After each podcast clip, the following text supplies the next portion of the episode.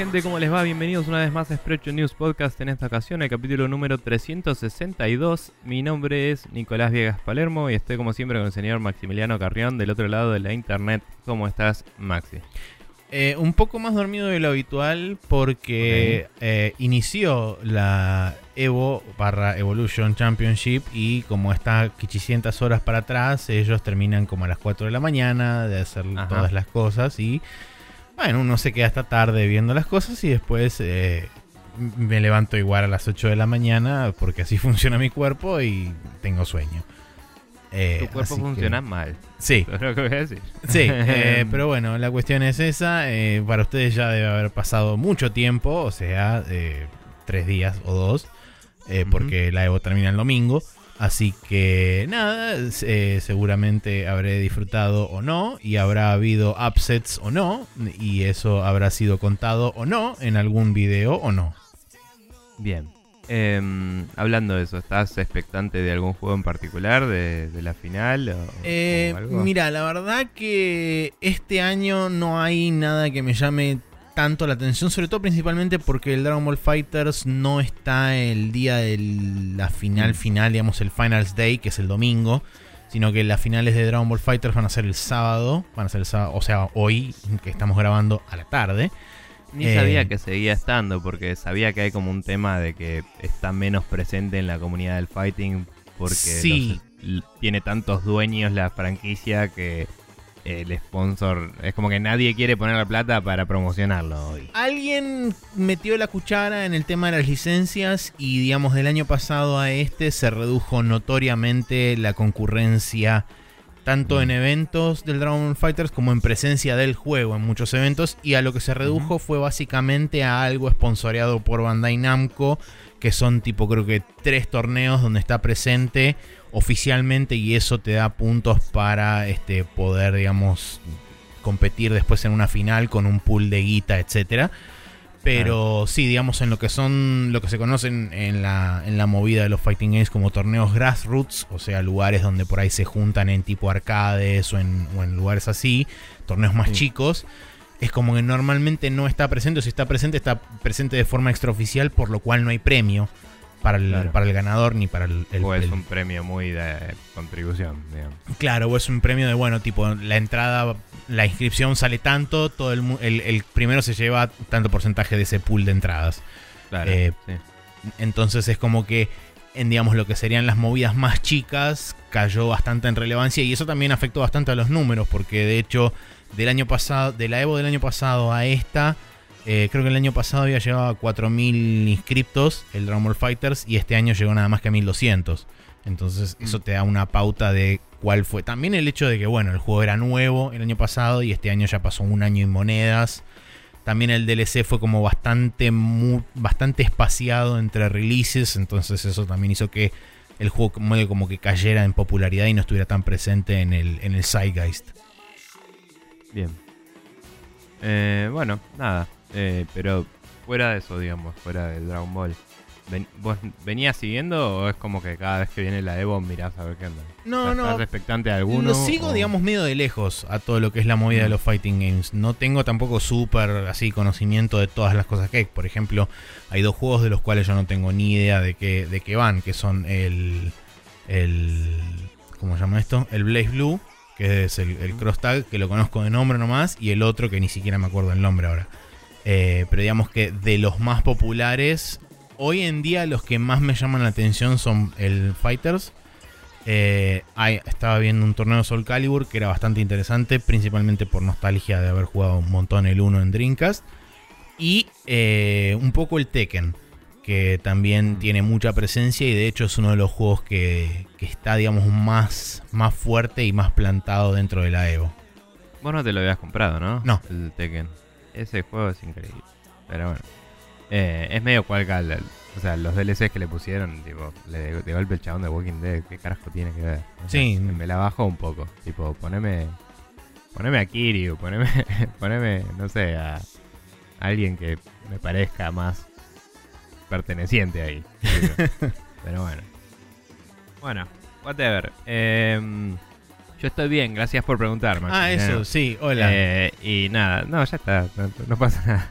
Eh, me tomé un par de días, como dije, así que estoy bastante más descansado, entre comillas. En la actualidad real, no, porque me quedo pelotudeando esta tarde, pero, pero más relajado un poco. Em, bien, vamos a agradecerles a todos ustedes por haber pasado y comentado y shareado y likeado nuestro programa.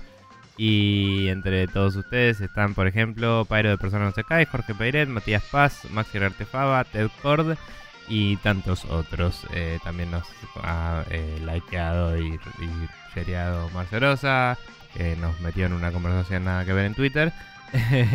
Sí. Porque un dato anecdótico de que Nos usa de unidad de mientras tiempo. nos- claro, mientras nos escuchaba se jugó eh, el Bloodstained en, un- en difícil en New Game Plus. Y es como, bueno, ok. Em, y nada, cosas por el estilo. Así que gracias a todos ellos por su eh, participación en la comunidad. Eh, Maxi, contame qué es este comentario de Teodoro Cordura que tenés acá para destacar. También Bueno, como eh, Ted Cord. Primero nos escribió y nos dijo que estaba escuchando y etcétera y que después iba a pasar a comentar y en efecto lo hizo y dice, hijo de puta cortarla con la espada es fantástico. En cuanto al lío de los Joy-Cons, a mí me pasó en las dos Switch que tenemos. A mí se me murió el Joy-Con izquierdo del ARMS, eh, el amarillo. Se apagaba de una mientras estaba jugando, lo mandé a arreglar y le tuvieron que cambiar la placa entera. Al de mi novia le drifteaba el stick izquierdo, por lo que tuvieron que cambiar el stick por uno genérico. Hasta el momento no volvimos a tener problema. De bronca, eh, da bronca, porque acá no tenemos, eh, no podemos hacer nada más que llevárselo a algún tercero que sea capaz de arreglarlos o darse maña uno mismo y abrirlo, cosa que, eh, cosa en la que no me destaco. ¿Creen que, algún, eh, ¿Creen que vamos a tener algún eh, en algún momento service o algo de forma oficial? Eh, sobre las preguntas, me quedé pensando en la de VR. Me coparía poder disfrutarlo, pero la vez que lo probé terminé con náuseas. Eso también es otro punto que no destacamos y es muy cierto. Eh, era el VR de Samsung, que quizás no haya sido la opción más óptima. La verdad es que me gustaría probar algunas de las versiones más nuevas para ver si el desperfecto soy yo o, si el, o si es el hardware eh, que, no- que- que usé no era lo mejorcito. El tema es que lo veo muy enfocado a las experiencias cortas, quizá en donde es donde más flaquea. Y como decía Maxi, el no poder plasmar la experiencia fuera del fuera de lo que es el VR propiamente dicho, le juega muy en contra al marketing. Tengo entendido que hay una de estas experiencias que te podía subir a un X-Wing. Creo que era como una extensión del Battlefront o algo así. Me eh, me vuelve loco no poder probar eso. Por otro lado, quería agradecer la mala sangre que me generó la pregunta de Gus. Qué grande, gracias, ¿eh? Un abrazo, Barbas. Postdata, no sé si es porque cambié los Auris o cambiaron algo del setup, pero desde pero el programa se escucha acá es mejor. Congrats. No cambiamos absolutamente nada, así que muy probablemente sea 100% el- tus auriculares. Sí, sí, tal cual. Eh, yo recientemente me compré otros auriculares porque aguante tener 7000 y eh, es como que cada auricular que te pones descubrís sonidos distintos en las cosas que escuchas siempre, así que Sí. Eh, pero bueno, hablando de las preguntas, la, pregunta que hizo concretamente, eh, yo creo que no vamos a tener un servicio de forma oficial, sí vamos a tener, eh, creo que de hecho tenemos hoy eh, servicios que están como Autorizados homologados por. autorizados, claro. Autorizados oficialmente por Nintendo, creo que hay. Ahora no, no ubiqué ninguno, pero me parece que hay alguno ya dando La verdad que no tengo idea. Em, me parece que vi alguna ad o algo desde que, digamos, Nintendo abrió el store en Argentina, este digital. Ok. Y, y, digamos, retailers están vendiendo de forma, entre comillas, oficial la Switch acá, aunque no tenga una presencia eh, Sí, aunque de no tengas un primera- edificio que diga de Nintendo primera afuera. mano. Claro, no, no- aunque no tenga una presencia oficial Nintendo, tiene eh, distribuidoras y eso. Entonces, quizás, tal vez, si uno averigua, va y se lo da al señor Flambarino y le dice, le das esto a Nintendo para que me lo arregle y te lo arregla. Yo qué sé, ni idea, hay que hablar.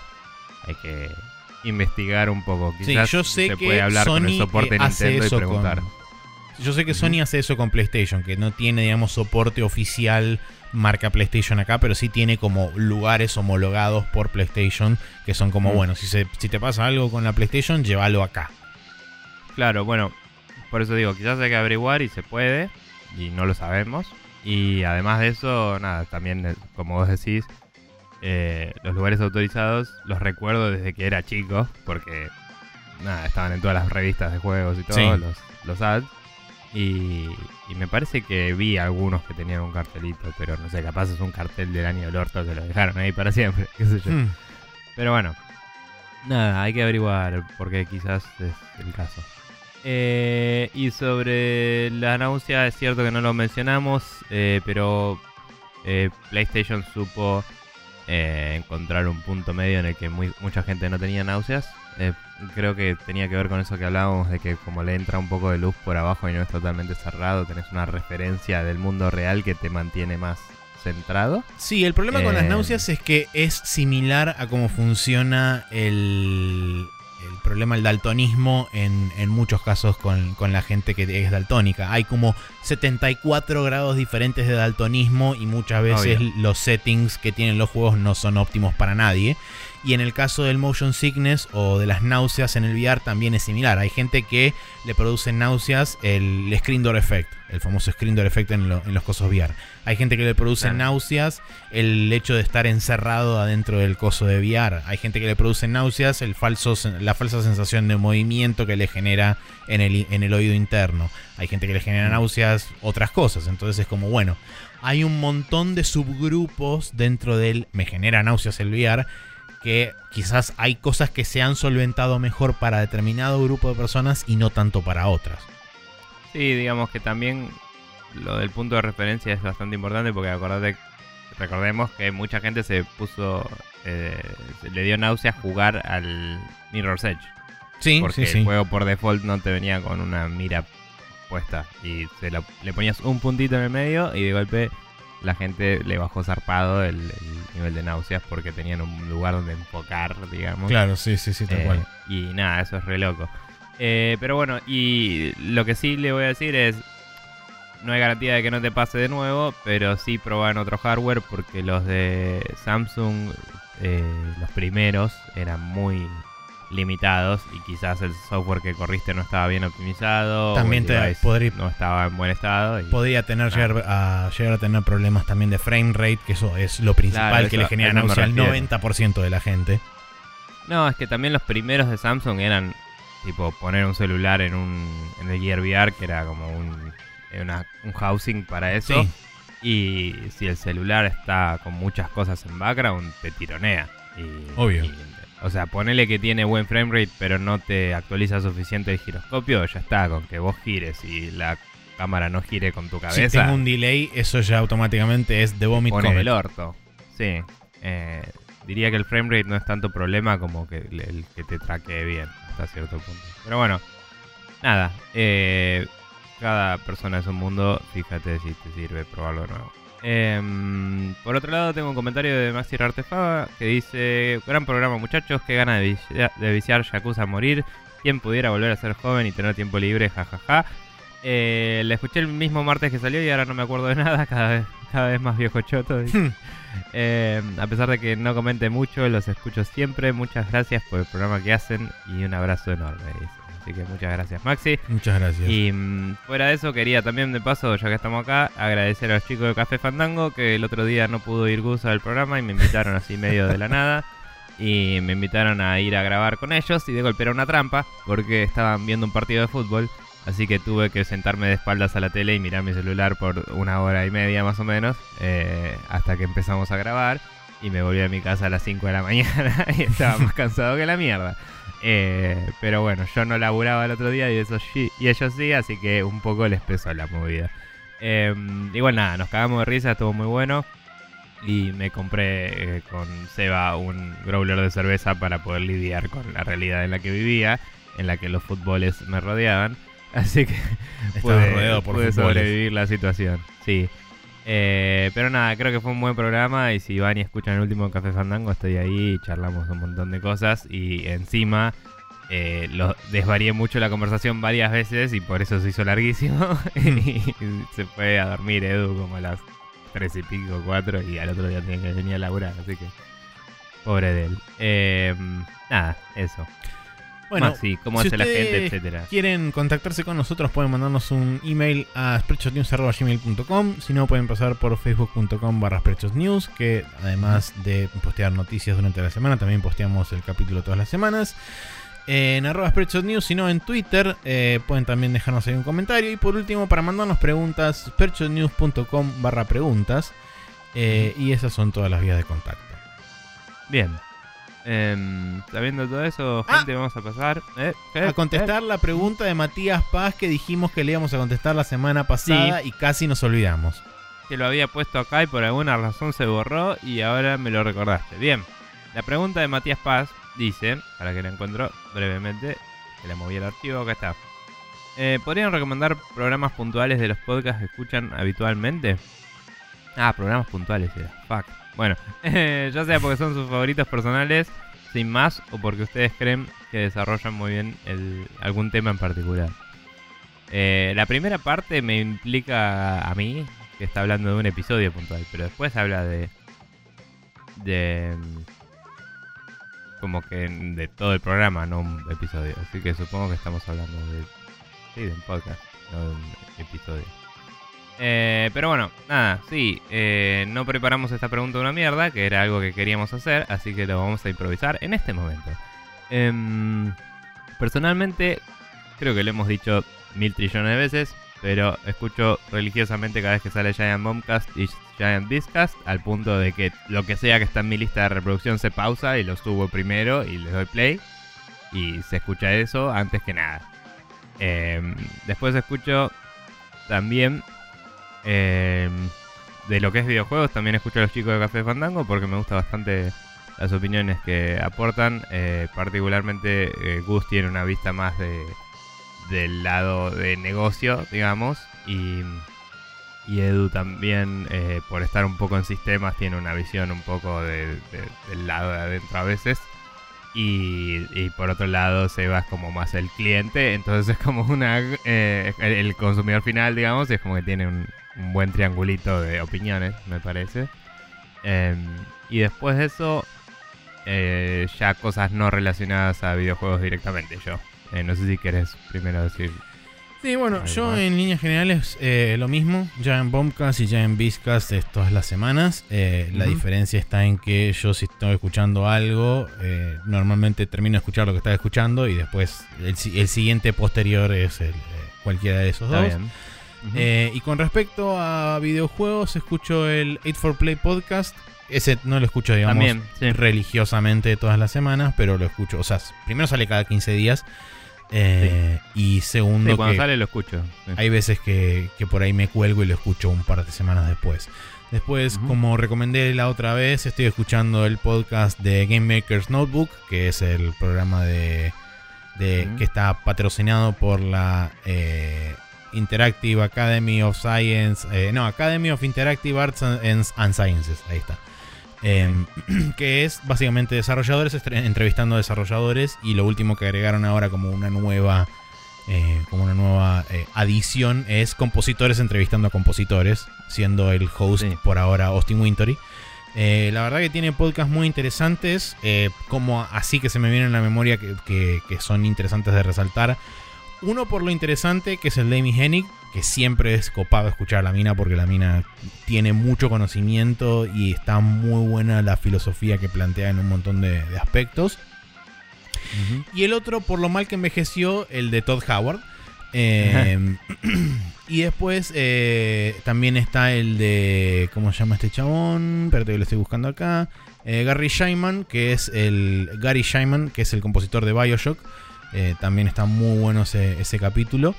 Y a ver, después que otra. Bueno, Café Fandango también, como dijo Nico.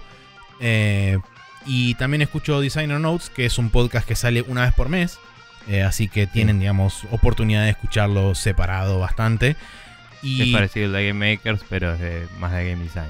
claro, es más de game design, no tiene tanto que ver por ahí con el tema de este, cultura de por ahí estudios y todas esas cosas que se habla un poco más en el, en el otro podcast de Game Makers. Notebook. Suele ser más de independientes, digamos. Sí, eh, y con respecto a ese, tengo un par de un par de entrevistas para recomendar. Hay una entrevista de Rami Ismail que está muy buena. Eh, Hay una entrevista también a, a Amy Hennig, que esa también es excelente. Es una entrevista creo que en dos o tres partes. Eh, había hay una A entrevista a Lucas gustó- Pope. A mí me gustó la que. eh, no me sale el nombre, pero el chabón del Canavalt eh, Adam algo lo entrevista a Soren Johnson, que es el anfitrión, por Sí. el. Por el. ¿Cómo es? El. Eh, eh, sí. World Trading Company. El Off-World Trade Company, sí. O sea, el, el- el que conduce el programa es el diseñador de. eh, el, el main designer del eh, Civilization 4, que es el que hizo el World Trading Company. Entonces, en el programa en el que hablan del Love World, otro lo entrevista a él. Y está bastante bueno. Sí, Em, y después hay otra que también es una serie de cuatro partes, que es este, una entrevista a Sid Meier, que también es excelente. Sí, sí, es cierto.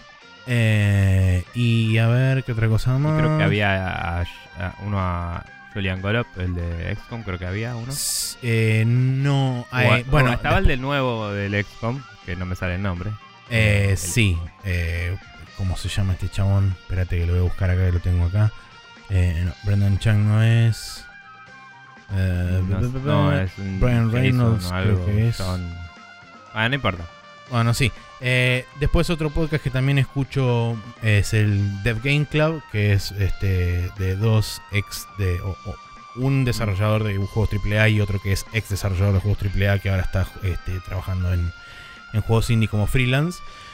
Y básicamente lo que hacen los chabones es van tomando juegos así medios como hito o, juegos importantes en la historia de los juegos y es medio como que los maratonean en, en cuatro o cinco capítulos y van hablando sobre este, las diferentes cosas que ellos van viendo y detectando y cosas que por ahí eh, influenciaron a juegos posteriores y demás. Y usualmente, excepto en casos de que jueguen juegos japoneses, usualmente siempre tienen una entrevista al final con algún desarrollador o algún este, producer o game designer o level designer eh, del juego que estuvo relacionado in- intrínsecamente con el juego y le preguntan sobre cosas y, y, digamos hacen como un ping pong bastante interesante. Y de ese, eh, todavía no llegué a escuchar la, la serie de Devil May Cry, pero jugaron el Devil May Cry, jugaron Metal Gear Solid, eh, jugaron Mario 64, jugaron Link to the Past, jugaron Final Fantasy 9, jugaron System Shock 2, jugaron Hitman 2, el original. Eh, así que la verdad que tienen de ahí, eh, tienen varias series como de juegos que no necesariamente los, los, los tienen que escuchar en orden, simplemente pueden agarrar un pack de 4 o 5 podcasts, que es normalmente lo que contiene una serie de, de un juego, y escuchárselos todos de una, y es como ellos jugando a través del juego y comentando las distintas cosas que, que les van apareciendo. Y después sí, como dijo Nico, tengo otros podcasts que no tienen nada que ver con juegos. Sí, eh, pero digamos, esos otros. Yo, yo tengo, creo que, así que siga, entre comillas, religiosamente, uno solo. Y después en realidad escucho absolutamente todo lo que va saliendo. y Pero algunos los encolo para después, ¿viste? Eh, o, o los pongo muy abajo en la lista porque estoy poniéndome al día con alguno o algo. Claro. Bueno, Pero digamos, el, el que el único que escucho de- cuando sale que no es de juegos es eh, My Brother, My Brother and Me, eh, que es el Estoy al día. El resto de los de ellos, que escucho una bocha de los podcasts de los McElroy, em, va una bocha. Escucharé cuatro, cinco. Eh, los escucho de a. Es como, bueno, se me acabó el podcast que estaba escuchando eh, ahora, porque en general encuentro un nuevo podcast, escucho absolutamente todos los capítulos, es- si es que no es, si es que no importa escucharlos eh, en destiempo, ¿no? O sea, eh, si son ficcionales o si son cosas que no son solo de noticias, puedo escucharlos retroactivamente. Entonces escucho un podcast de por ahí ciento y pico capítulos. Cuando termino, digo, bueno, sigo escuchando Sawbones, que no lo terminé nunca, y sigo escuchando Sawbones con él. Em, pero no sé, sí, los McElroy Brothers hacen podcasts de todo tipo y me cago de risa y son unos capos. Eh, ¿Qué otro escuchas así? ¿Vos escuchabas en podcast eh, Critical Role? No, lo veías en YouTube. No, no, no, lo veo en YouTube. Eh, pero bueno, sí, eh, My Brother, My Brother a mí lo escucho también. Escucho Goodbye Over Day cuando actualizan el feed. Eh, Ah, también, sí. y eh, después otra cosa que también esto no tiene... Ah, rayitos. Eh, sí, Eh. rayos catódicos. Y digamos, otra cosa que te- ahora estoy escuchando es un, un podcast en japonés que se llama Let's Learn Japanese from Smalltalk. Que son dos minas que están estudiando inglés en Gran Bretaña y dijeron vamos a grabar un podcast en japonés y están grabando un podcast en japonés. Eh, Interesante. Son relativamente cortos, son de entre 20 minutos y 40 minutos entonces. Y normalmente charlan de cosas de todos los días eh, y cosas, digamos, relativamente fáciles de entender. Por supuesto que al ser dos minas jóvenes y que cada una tiene también su acento y demás, hay veces que es imposible entender, pero bueno. Eh, bueno, interesante igual, le voy a chungar. Em, pero sí, bueno, eh, como decía, Rayos Catódicos también, cuando sale lo escucho, me cago de risa con, con los chicos. Y siempre, tipo, lo escuchamos y les comentamos cosas en el WhatsApp, igual que los pibes de Café Fandango y charlamos un rato de lo que hablaron. Em, y después de eso, eh, nada, ahora en particular empecé a escuchar uno que se llama eh, Square Roots, solo porque el nombre Square Roots me pareció muy bueno para lo que es, que es otro otro podcast de así de Game Cloud, donde los chabones van jugando JRPGs y empezaron con el Final Fantasy IX y dos de los tres chabones lo habían jugado y el tercero no, entonces el tercero siempre está como tratando de adivinar qué pasa después y los otros medio se ríen en la cara. Y mm, también empezaron a tomar preguntas del público y en una, por ejemplo, uno pregunta sobre Kingdom Hearts y uno lo había jugado el 1 y el 2, otro no jugó ninguno y otro dice, yo no jugué ninguno pero voy a contestar como si supiera. Y te cagas de risa de las cosas que dicen. Eh, nada, son bastante graciosas, no es un así un análisis muy serio del juego, es más como nuestra experiencia jugándolo y te van diciendo, bueno, hasta la, próxima semana vamos a llegar hasta tal parte por si quieres jugar con ellos, ¿viste? Em, pero es, divertido y entretenido, ¿no? no es tan informativo como quizás eh, Watch Out for Firewalls, que es otro que escucho, que es mucho más em, un análisis in-depth de los juegos que van jugando en su, en su Game Cloud. Em, y después está también Retronauts, que también lo hemos recomendado anteriormente, que no lo escucho todo el tiempo, pero casi todos los capítulos que salen los escucho. Algunos los marco como leídos si veo que no me interesa el tópico. Pero es muy interesante como los chabones te van reportando un poco la historia de todo lo que es los juegos, porque no hay casi nadie haciéndolo a ese nivel de minuciosidad, digamos. Y Gamers with Jobs también, no estoy tan actualizado, pero los escucho también desde que los retomé a principio de año. Porque, no sé, los había perdido en algún cambio de celulares y no por un tiempo largo no los escuché. Pero es un lindo podcast también. Em, y después, no sé, eh, les comparto mi base de datos de Podcast Addict, qué sé yo. Pero escuché bocha de cosas y, hay cosas que las pauso por mucho tiempo, como digo, porque no sé, me escuché 67 capítulos al hilo y digo, bueno, voy a escuchar otra cosa. Y después vuelvo y me escucho otros 50 seguidos, ¿viste? No, no, no me molesta de bingear uno y después volver. Em, de hecho, el, Critical Role lo colgué hace bocha y eso hace que ahora tenga un montón de capítulos para escuchar, entonces está bueno porque puedo darme la panzada cuando quiera. Pero, pero bueno, nada. Eh, ¿Alguno más o ya estamos? No, yo ya estoy. Eso, digamos, es el buen, un buen porcentaje de mi lista de podcast. Bien, eh, estoy seguro de que alguno súper importante me estoy olvidando, pero estoy en la misma. Así que vamos a, ahora sí, pasar a hablar de lo que estuvimos jugando esta semana en el Loud Loading, eh, como hacemos siempre.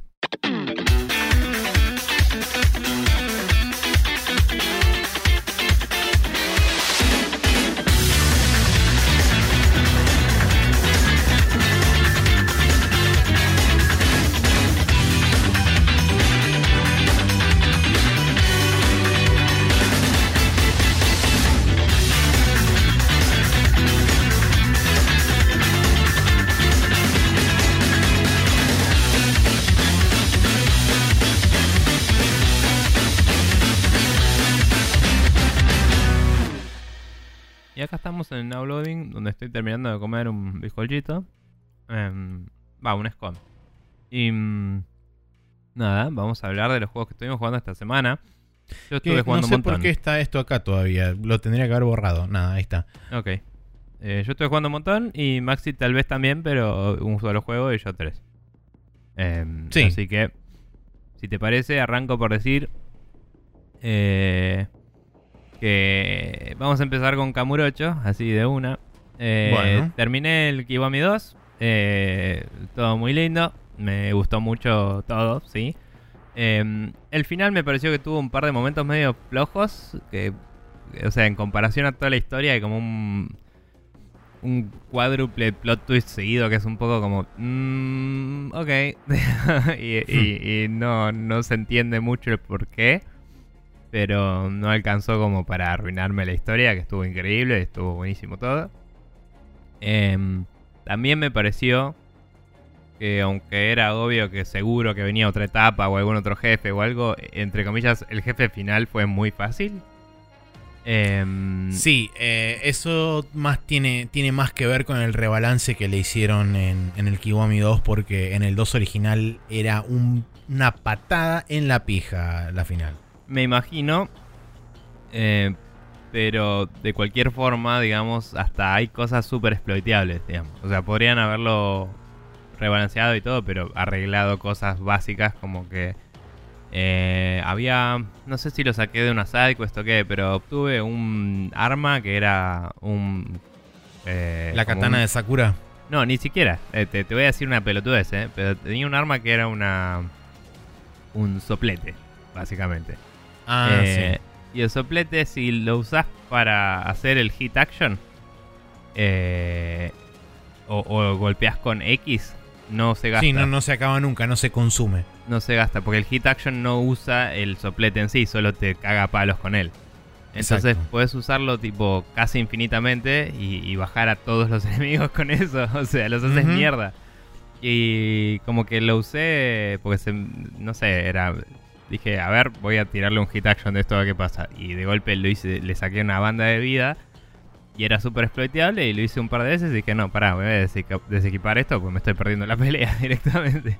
Y después seguí peleando y le gané fácil, pero pero nada, fue medio raro. Y después plot thickened y, y unthickened y rethickened y, em, y pasaron cosas y después no había ninguna razón para que pase lo que pasó, pero pasó.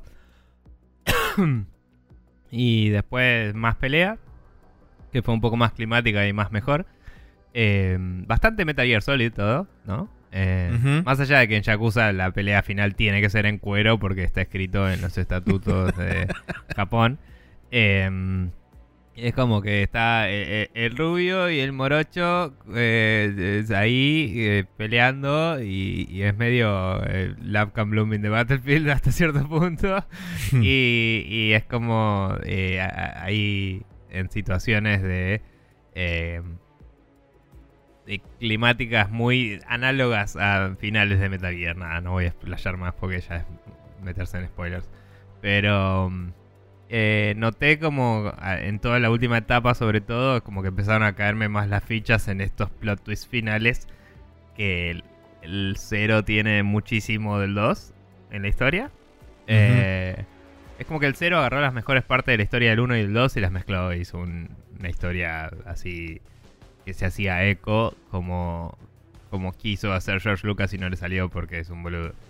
Em, y nada, la verdad que es como que me trajo nostalgia al cero también, o sea, muchas emociones, todo muy, muy feliz. Em, y, y me copó mucho, me, me gustó mucho el final, me gustó mucho todo el juego y obviamente que antes terminé todo el, el Hostess Club, tipo lo- el, el- el día que te dije por ahí hoy o mañana lo sigo, ese día lo terminé, me quedé hasta las 3 de la mañana ahí y lo hice. Y, Como y- corresponde. Sí, señor. Em, y nada, la verdad que fue un re juegazo y me encanta. Eh, no hice todavía los, los side stories de Majima. Y ni toqué en todo el juego entero el, el El Majima, Majima Construction. Construction. No sé si tiene un storyline copado o lo que sea, pero es como que no me llamó para nada. Es un money sink. Es para básicamente eh, volcar toda la guita que ganas en el cabaret club en un lugar. Mm. La verdad no me llamó para nada. Quizás, no sé. Quizás lo haría, pero es como que si abro el Yakuza 2 ahora, el Kiwami 2 ahora, va a ser para jugar las historias de Majima. ¿no? Sí, las historias de Majima son lo que más vale la pena. Y además Ah. tampoco es muy largo, son unas dos, dos horas y media. No, no es excesivamente largo tampoco eso. Pero bueno, nada. eh, me quedaron, obviamente, sidequests por hacer y eso, pero históricamente he comprobado que no vuelvo a hacerlas después, así que dudo que pase. Capaz como mucho, eh, voy y hago la, la historia de la última hostess, porque siempre te pasa la típica de destrabas a la última hostess porque ganaste la historia del, del Hostess Cloud y es como, bueno, no voy a jugar una hora y media más solo para llegar a la historia de esta mina cuando tengo que ir y rescatar a esta persona que me está esperando hace tres días. tío. Pero bueno. Em, nada, así que muy feliz y, y se, se lo recomiendo a todo el mundo, ¿eh? Muy bien, muy rico todo. Aguante. Em, Maxi, vos. Bueno, yo como dije la semana pasada y como también anticipé la anterior falsamente, eh, estuve jugando Judgment y lo gané. Eh, Está muy bien. l- según el coso interno del juego, fueron unas 50 y pico de horas con un 60 y monedas de por ciento de, de completitud. Ok. Eh, está muy bueno, la verdad que la historia me gustó mucho. Es eh, estructuralmente es similar a la historia del cero porque arranca con una premisa bien simple y a medida que va pasando el, el juego se va complejizando y van entrando cada vez más actores en escena y eh, se va ramificando y hay como consecuencias y efecto catarata y este cosas que se conectan a cosas que pasaron antes del juego y está todo increíble y eh, sí digamos hace creo que hace un- también un buen laburo de mantener eh, no solo la atención sino de mantenerte a vos al tanto de lo que está pasando eh, con refreshers como hablábamos la semana pasada del tema del previously donde te muestra las escenas relevantes que vos tenés que tener en mente a la hora de enfrentar el próximo capítulo de la historia. Eh, entonces es como que eso siempre te mantiene bastante, bastante, digamos, cerca de lo que es la, la narrativa del juego. Y en, en ningún momento realmente me sentí perdido eh, a la hora de decir quién era este, qué había pasado con este chabón, de dónde venía. Bien. Eh, a pesar de que cuando llegas más o menos a la mitad del juego hay 78 personas involucradas. Es una red, la típica de pones un pizarrón contra la pared y empezás con el hilo rojo a trazar este, conexiones por todos lados. Eh, pero digamos, donde arranca el juego es básicamente eh, Takayuki Yagami, que es el personaje principal.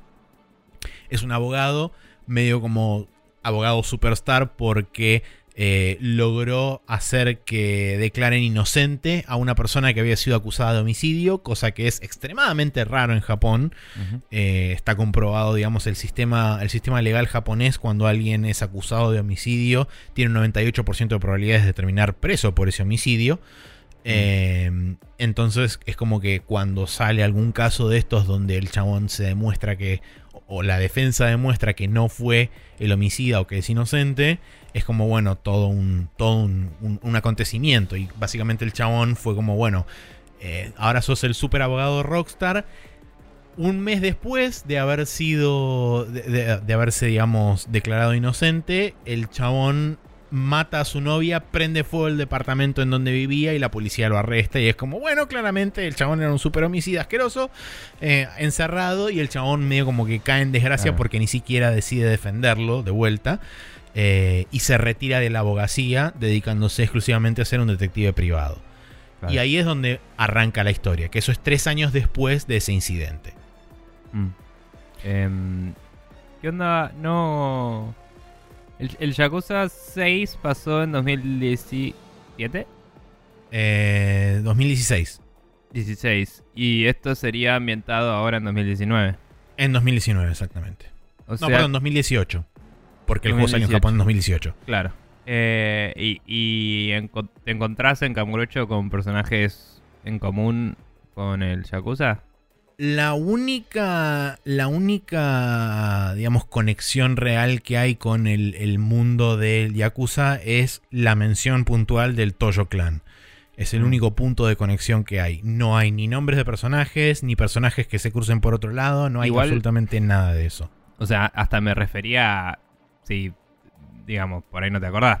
Pero si el, el chabón que atiende el. el no sé. El. Stardust, por ejemplo, si está claro. Yuya o si está. No, Si no son está los mismos. ninguno de esos.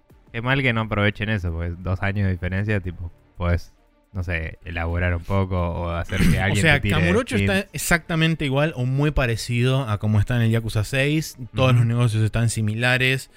Eh, La única diferencia es que recorres más diferentes partes de la ciudad que Claro. lo que recorrías con, eh, con los Yakuza, por ejemplo. En este juego muchas veces eh, ocurre que vos estás yendo a edificios que se habilitan únicamente para la historia o para SideQuest en particular. Cosa que eso no pasaba tanto en el Yakuza 6. En el Yakuza 6 era mucho ir a los este, Hostess Clubs, era, era ir, por ejemplo, a Stardust, era ir a la Millennium Tower. En este caso, la Millennium Tower, lo único que puedes acceder es a la parte, digamos, del hall principal y nada más. No subís nunca en ningún ascensor ni nada. Eh, y también tiene muchas locaciones fuera de Kamurocho que son locaciones únicas por historia, a las cuales viajas a través de los taxis. Claro. Eh, cosa que no existe tanto en los Yakuza. En los Yakuza por ahí tenés dos o tres mapas que son recorribles por los personajes. Pero en, en este caso son como más locaciones puntuales a las que vas por historia y después vuelves a Kamurocho. Y Kamurocho es medio el lugar central donde ocurre todo.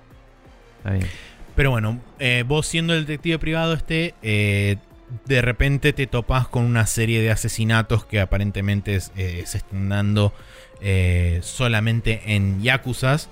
Que lo que sucede es que se encuentran los chabones tirados en algún, en algún rincón o en algún este, coso sin salida. Eh, y le sacaron los ojos por alguna razón. Eh. Entonces es como vos empezás a investigar ese homicidio. Y justamente ese es como el, el primer hilito de donde vos empezás a tirar y se te viene la bola gigante de estambre.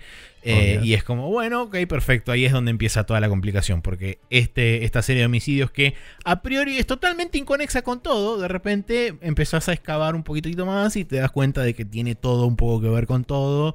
Y ha involucrado este, gente del gobierno, con los yakuza. Y es como, caramba, es como una situación bastante compleja. Eh, y pinta, digamos, da una, da una, da una imagen bastante, creo yo, por lo menos viéndolo desde afuera como un observador externo, una imagen relativamente posible de cómo se pueden manejar determinadas cosas, sobre todo dentro de Japón, con respecto a determinados organismos del gobierno conectados de alguna forma con el crimen organizado y qué sé yo. Y es como, te creo totalmente que esto puede llegar a pasar. Eh, no es, la historia, digamos, no es por ahí tan volada en sentido de, de plot twist y, y de eh, alguien cuádruple traiciona a todo el mundo y es Sí, tipo el de- traidor del traidor del traidor. O de tenés que ir al castillo de Osaka y el castillo de Osaka se abre en dos y sale Claro, otro castillo exacto, dorado sí. más grande de adentro. sí, sí. Solo para que tengas un dungeon para recorrer y matar un montón de ninjas. ¿Qué Exactamente. carajo fue eso, man? tipo, cuando llegó eso fue como, ah, cierto que esto es un juego de Play 2 del 2005. Sí, tipo, sí. la puta madre, fue increíble. Sí, es, es un gran momento. Sí. Eh, pero bueno, la cuestión es que en este es como que están bastante más bajado a tierra. A pesar de que tiene cosas súper voladas, Obvio, la seguro. sidequest tiene los delirios clásicos. eh, y hay una de, las, una de las cosas que más me gustó también es que mientras vos vas charlando este, y, y haciendo la historia, que sé yo, inclusive en las side stories también se da, eh, lo- el protagonista principal tiene monólogo interno. Mm. Entonces muchas veces te encontrás con que tipo está charlando y de repente te, hacen un, un enfoque en primer plano del chabón y el chabón es como que está procesando lo que le dijeron o está como eh, pensando por ahí en cómo lo que le acaban de decir informa al caso que está investigando. Entonces es como que a través de eso te dan no solo pistas de cómo, puede, cómo se puede ir encarando la historia a medida que va avanzando, sino que también te da como un poco de la personalidad del, del chabón a la hora de interrogar diferentes personajes o charlar con diferentes personajes o obtener información y qué sé yo. Eh, como dije recién, el tema de los side cases eh, es lo que reemplaza a las side quests clásicas de los Yakuza, que también están bastante desperdigados por, por, todo, por todo Kamurocho y están directamente atados a lo que se conoce como el Friend System, que es una suerte de fama local que tiene el, detective este Yagami. Eh, y cuanto más se incrementa esa fama local, se te van habilitando nuevos, nuevos eh, side cases que también este, los mismos te pueden, te pueden recompensar, o sea, los, amigos estos que vas haciendo, te pueden recompensar con, este, por ejemplo, nuevas técnicas, eh, EX Moves, que son como los que tiene el Yakuza 6 del chabón que te revolea la guitarra. Bueno, en este caso también te puedes encontrar, tipo, por ejemplo, con un shop owner, que el chabón te tira una salsa picante y vos le tiras la salsa picante en los ojos al chabón. Está muy y bien. tipo, ¡ah! Y queda tirado en el piso y ahí es cuando el chabón agarra de plá y lo se poronga. Eh, y mm, algo que tiene de interesante, que mm, por supuesto no ocurre en, los juegos anteriores, al ser un juego que está bastante orientado a lo que es la investigación y sobre todo en lo que son los side cases, eh, tenés mucha de la información disponible para poder avanzar o para poder saber qué es lo que tenés que hacer o incluso para poder, eh, digamos, determinar quién es el culpable en determinada situación y qué sé yo, está dentro de los menús de cada caso. Vos tenés como un dossier de cada caso que vos vas resolviendo donde, te aparecen tres, este, tres ítems puntuales. Te dice los actores involucrados, si hay evidencia o no disponible y una parte de información extra donde tenés como el relato de qué es lo que sucedió. Tipo a las 9.45 am, tal persona salió de tal lugar, fue caminando, se encontró con tal y qué sé yo. Eh, y dentro de, las cosas de evidencia tenés, por ejemplo, fotografías, puedes tener eh, anotaciones hechas en una hoja de papel, puedes tener planos, diferentes cosas que te ayudan, digamos, te contribuyen a la hora de poder armar el caso y de, en el caso, por ejemplo, de ser un, caso de infidelidad, eh, hay también dentro de la evidencia, tenés, por ejemplo, las fotos que vos le sacás al chabón o a la mina cuando lo está cagando con otro. Y eso después se lo mostras al cliente y el cliente te dice, ah, sí, oh, qué horror y te recompensan por lo que sea. Eh, me pareció una, una distinción bastante copada de cómo son, digamos, eh, históricamente las, las side stories en los Yakuza, que es normalmente ir a un lugar, ir a otro, cagarse a piñas un montón de veces y terminó. Eh, en este es como que muchas involucran seguir a una persona a través de la ciudad sin que se dé cuenta, que es una mecánica que se llama tailing, que está un poquitito abusada, me parece, en determinadas situaciones. Pero digamos como que es una de las herramientas principales que usa el juego para hacer el detective.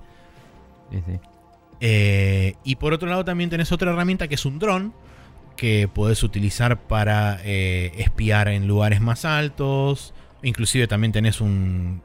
Como, como side activity, como minigame, tenés carrera de drones a través de Kamurocho. No, qué bien. Eh, están buenas, no jugué demasiadas, pero el, están, control está Bueno. ¿Cómo? ¿El control está bueno o es medio simplificado? es bastante simplificado. O, es sí, podés, tanto podés controlar eh, subir y bajar, puedes controlar el strafing y hacia adelante y hacia atrás. O sea, está, digamos, tenés los tres ejes de libertad. Eh, por supuesto que no puedes irte infinito para arriba, es como que tiene un techo invisible que te lo, te lo imponen con ráfagas muy fuertes de viento, que si te vas muy arriba eh, es como que el drone pierde el control. Entonces con eso es como que te dicen, bueno, hasta acá llegas a tu altura máxima. Em, lo mismo también sucede mientras vos lo estás manejando en casos donde tenés que investigar con el drone o sacar fotos con el drone. Em, a ver, ¿qué otra cosa más tengo por acá anotado? Eh, ah, durante la historia, más que nada, pero en algunas side stories también ocurre que vos podés entrar como un, en un modo interrogación donde podés armar combos, entre comillas, de preguntas en determinados momentos. Por ejemplo, vos estás hablando con alguien y te aparecen eh, a la derecha superior de la pantalla, te aparecen como eh, estrellitas, que pueden ser dos, tres o una. Em, los combos lo que significa es que vos le haces las preguntas correctas y exactas en determinado orden y eso te lleva a que al final te revelen no solamente información extra, sino que además eso te da puntos a vos extra para poder gastar e invertir en las skills. Que no pasa nada, digamos, si contestas mal o si la pifiás, sino que simplemente no obtenés el bonus ese. Y digamos, esa información extra lo único que hace es como darte una ayuda más. Pero es totalmente posible porque yo de hecho hay algunas que las hice bien y otras que las hice mal y se entiende bien igualmente. No es información vital que retiene el, chabón si lo haces mal, sino que simplemente es algo que no te da extra. Em, que me pareció interesante también a la hora de decir, bueno, ok, eh, ¿cómo podés hacer que una interrogación sea más o menos interesante? Em, Y a ver, ¿qué otra cosa más? Ah, bueno, el tema del combate, que no, no hablé absolutamente nada del combate. Eh, el combate tiene dos estilos principales. Los clásicos es- tenés el estilo de Crane o de Grulla, que principalmente es crowd control, o sea, es rápido pero débil, donde pegas con movimientos muy abiertos y podés pegar así como super patadas voladoras y qué sé yo, y normalmente enganchás tres o cuatro chabones.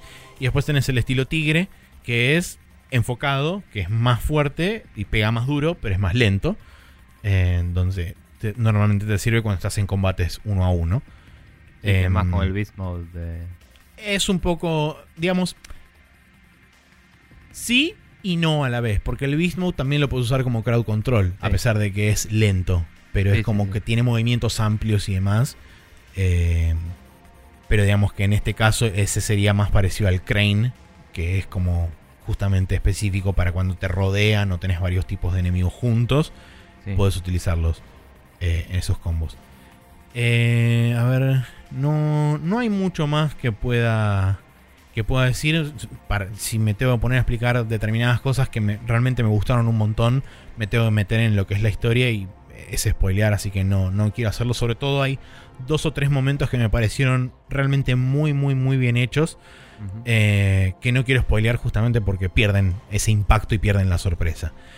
Y el único momento en donde realmente me frustré durante todo lo que es la historia principal del juego es en una sección en particular, que es en un edificio abandonado, donde vos tenés que ir subiendo a través de los diferentes pisos. Sí. Por supuesto, al ser un edificio abandonado, no hay luz. eh, pero sí hay como. Este. Como. Este. ¿Cómo se llama esto? Perillas. Donde puedes prender luz, digamos, de obra. Que son las típicas reflectores que están desperdigados por distintas habitaciones. Eh, y cuando llegué, digamos, al piso final donde me tenía que enfrentar al jefe. No lo podía target. Es como que me ponía vista en stance de combate cuando apretás este R1 o en el caso Sí. del el bumper derecho que te pones en posición de combate y normalmente siempre lo seguís al chabón, lo puedes seguir más fácil. Ujú. Eh, no podía. Es como que el- yo tiraba trompadas, tiraba patadas y como que el chabón nunca estaba, digamos, en, enfrente mío como para pegarle. Y no era un tema de que me estaba evadiendo a propósito, sino que era como que pifiaba a propósito. Mm. Y cuando le faltaba más o menos la mitad de la última barra de vida que tenía, vi que había un, un botón a un costado, lo apreté, se prendieron las luces de obra y es como que el chabón automáticamente ahí snapeó bien. Entonces fue como, dale, boludo, tenía que prender la luz para poder ver al chabón. Malísimo. Y es como, eso fue lo único que me resultó choto porque básicamente perdí un par de veces antes de que sucediera eso. A veces me pasa, tanto en juegos como en películas, que está mal establecida la oscuridad, en que tienen Claro, que me pasó mostrarte la exactamente eso. escena. Claro, tienen que mostrarte la escena, pero a la vez es como que em, no, no, no es fácil comunicar si no es para interrumpir a cada rato, como no lo puedo ver. tipo, El personaje no lo ve. Eh, un juego que lo hizo súper bien eh, hace muchísimo tiempo fue el Indiana Jones and the Fate of Atlantis, que eh, entrabas a un lugar que estaba todo oscuro y te cambiaba el- los verbos de la aventura gráfica eran mirar y todo eso antes y después pasó todo a tocar. Digo, es como que todo era por tacto y, y te interpretaba, tipo, es una cosa metálica, redonda y como que no sabía qué era. Y podías ir como descubriendo de a poco el espacio hasta que encontrabas una bujía, la ponías en un, en un generador, lo prendías y se prendía la luz. O si esperabas mucho tiempo se iba aclarando el juego, igual que hacía el Metal Gear Solid 3 en la Nice. cueva. Eh, entonces como que los ojos del chabón se iban adaptando un poquito. Se ajustaban. O podías subirle mucho el gamma a tu monitor y se veía. Porque estaba la- todo dibujado, pero en, en- oscuro. Eh, Claro. Nada, eh, muy interesante.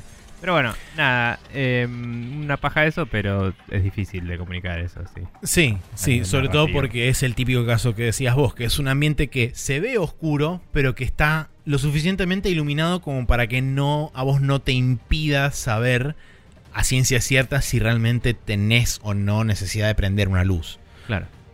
Eh, Mm. Y bueno, y por último, último, eh, algo que también me pareció copado es que hay referencias de distintos personajes de, que hablan con Yagami, eh, de distintos landmarks que estuvieron en otros juegos en el pasado. O sea, no de personajes, que, que hubieron en Kamurocho, pero sí de lugares, como por ejemplo el bowling, que ahora el bowling no existe más.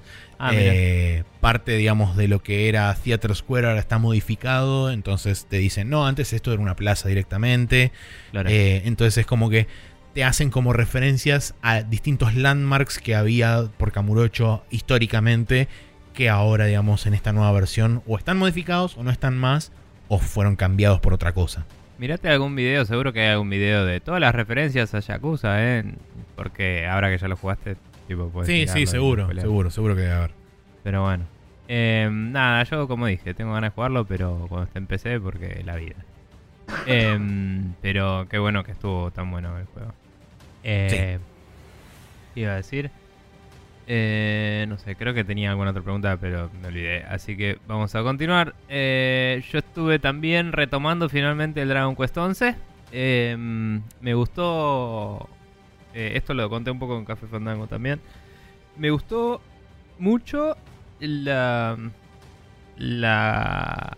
Lo que haces después del juego. Esto es- va a ser lo más no spoiler posible, pero esto es post-endgame. Para los que no me escucharon, terminé el juego hace un ratazo y colgué el aftergame porque quería jugar otras cosas. Eh, cuestión que, primero que nada, este juego sí tiene el, el- lo, lo último que pasó en el juego y te, te dice. La última vez que, que Que viniste, el pasó jueguito". todo esto, tipo, el, y salvaste al mundo, Yuppie.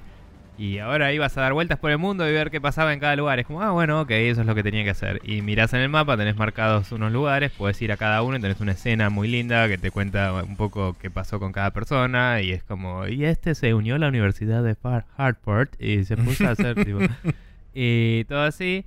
Eh, pero eso no es todo, porque de golpe vas a un lugar donde es como, che, arreglamos todo y se salvó todo el mundo, pero podríamos arreglar esta cosita también, ¿no? Y es como, bueno, dale, y se va toda la reverenda mierda. Eh, y de golpe es como que eh, tenés otra situación entre manos y, y hay mucha, muchas más referencias al Dragon Quest 3, que ya había habido varias. Sí, principalmente es un field strip. Todo el aftergame es como vamos a subirnos a nuestros sentimientos y a navegar por todo el mundo. Sí, mal. mal. Eh, pero bueno, nada, me, me gustó. Me pareció un poco abrupto igual eh, el- la decisión de querer ir a arreglar esta situación porque es como que... eh, mientras que causa algo recopado, es, es una de esas cosas que decís, podías dejarlo así. Tipo, es, es como no comprometerte a de- eh, decir, salvé al mundo, pero no era todo súper feliz del todo. ¿Me entendés? Es Y como- pero Dragon Quest no es así. Dragon Quest sé. es súper feliz del todo. Ya lo sé, pero eh, es como que tonalmente tiene sentido porque tiene que ser súper feliz del todo, pero los personajes em, como que deciden muy rápido decir, bueno, vamos a hacer esto súper arriesgado y... Sí, y- y entiendo, entiendo también lo, lo que decís del tema de que se da muy abrupto y creo Sí. que en parte eso también niega determinada evolución de determinados personajes que Bueno. llegaron a ese punto. A lo que iba, sí, no lo dije acá todavía, lo dije en Café Fandango, pero sí. Eh, esta parte que, en la que dice tenemos que arreglar esto, lo arreglas muy rápido, justamente, y, y es como que se pierde de una posible elaboración de una quest más larga. Eh, Hmm. Onda, preferiría que Sí, el arco final sea más corto, honestamente, y que este, este tramo de vamos a hacer este cambio Hmm, eh, sí. sea un poco más largo porque eh, es muy interesante lo que pasa realmente, pero pasa tan rápido que tenés que básicamente dejarte llevar y olvidarte de las consecuencias. Y, y las consecuencias pasan de golpe y es como, ah, me lo vi venir totalmente. y, y nada, es como... em, Sí, además hay como algo central a ese conflicto que estaría muy bueno poder explorarlo más, pero es como, Sí. bueno, todo el mundo está de acuerdo, listo, vamos. Sí, sí. Y, y es como que, bueno, esto puede salir muy mal, qué sé yo, mucha suerte, qué sé yo. lo haces y al toque estás tipo súper bien con todos inmediatamente. sí. y, y es como, ah, Pero bueno, igual, es tipo cuando, s- cuando se resuelve repercusión. situación y estás en el nuevo, en el nuevo mundo, digamos, es como, Sí.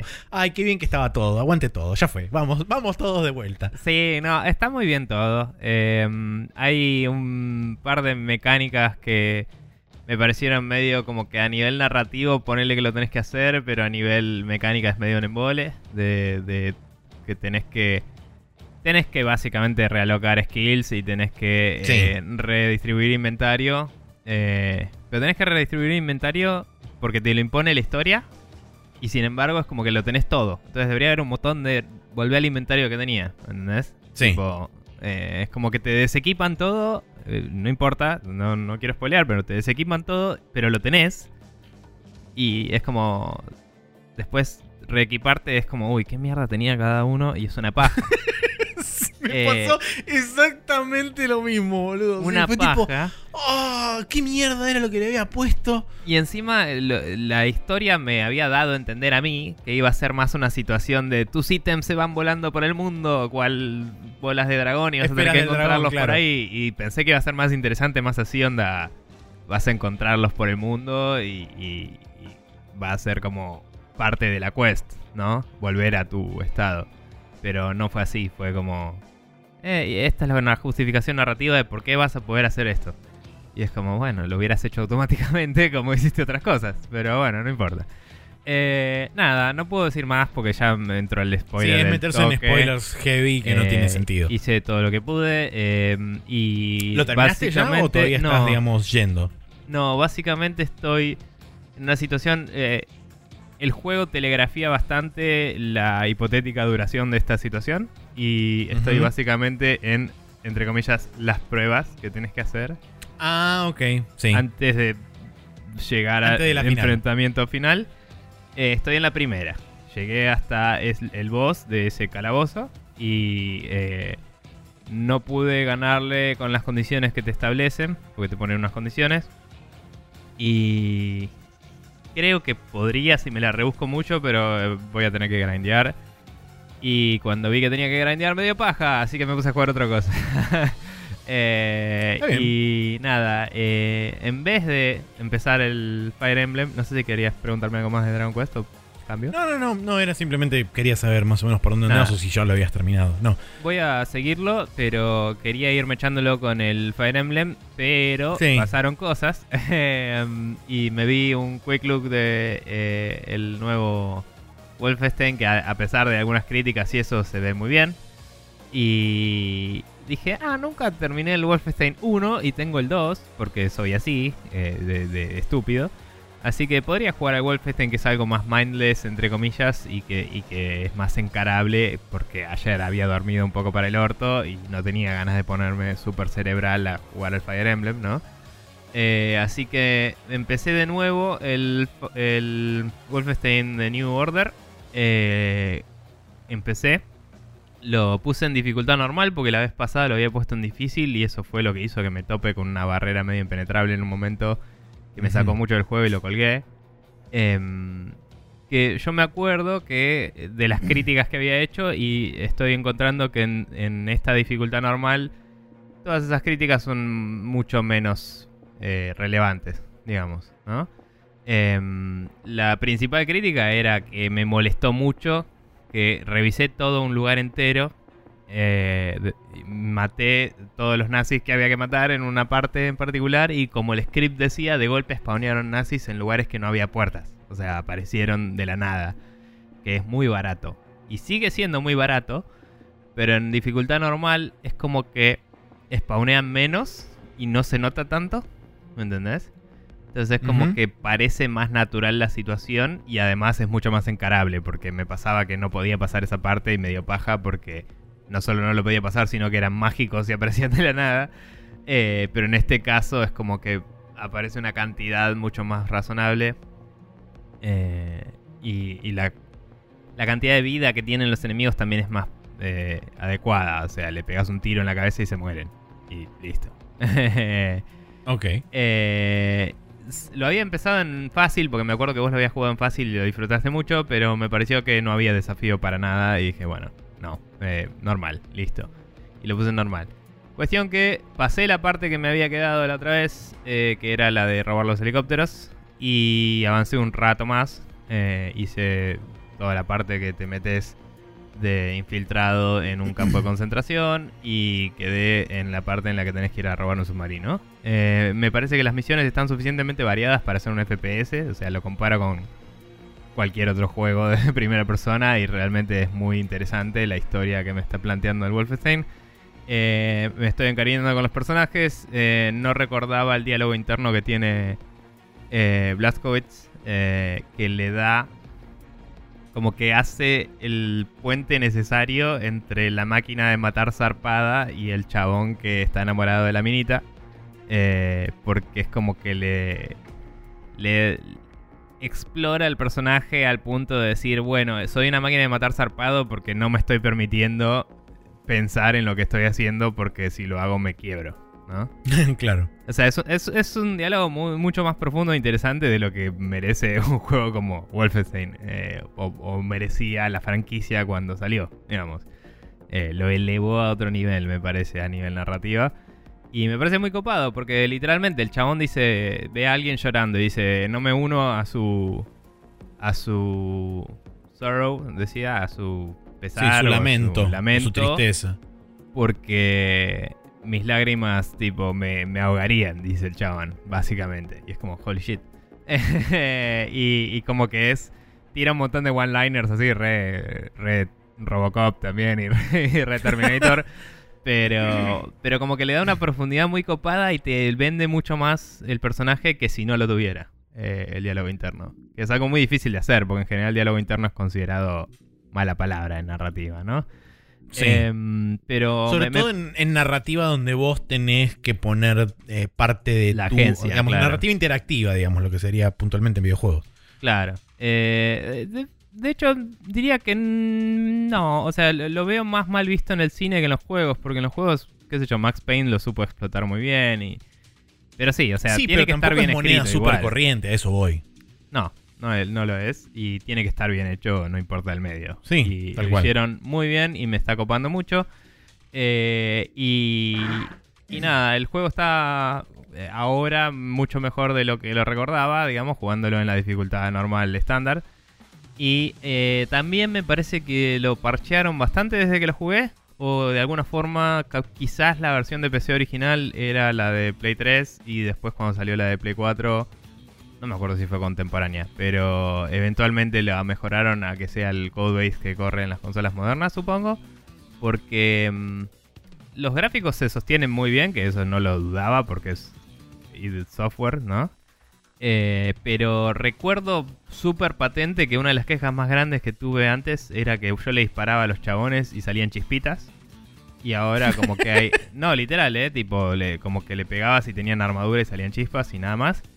Eh, y ahora como que estoy notando mucho más la destrucción de los niveles y que los personajes eh, tipo salpican sangre y como que quedan decals en el piso y más detalles que te juro, no sé, para mí que salió en PC al principio la versión de Play 3 y no recuerdo del todo, pero creo haber leído que había salido con DirectX 9 y después lo actualizaron a DirectX 10 u 11. Puede ser.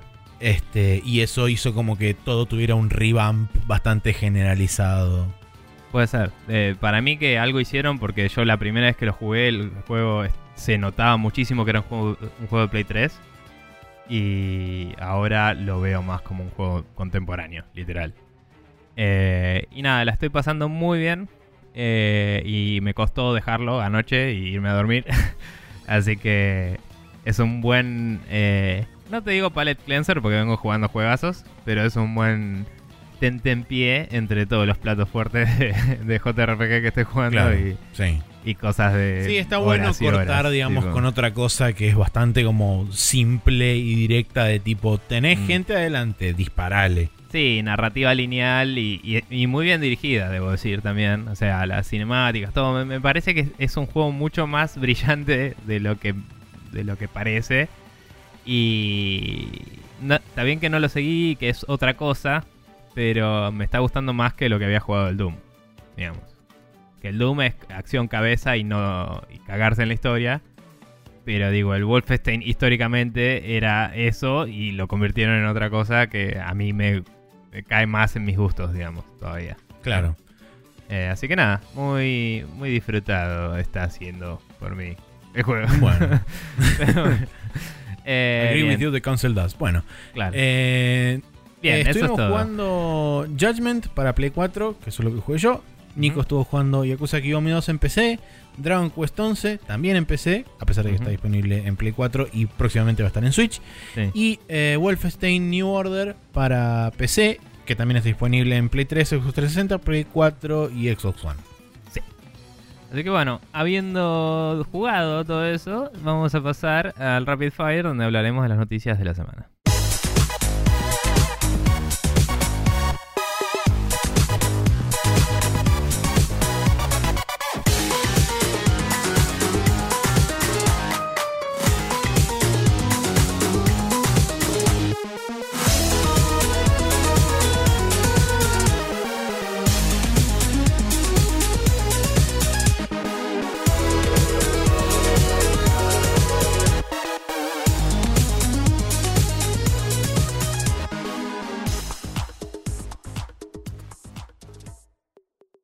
Acá estamos en el Rapid Fire donde vamos a hablar de las noticias de la semana.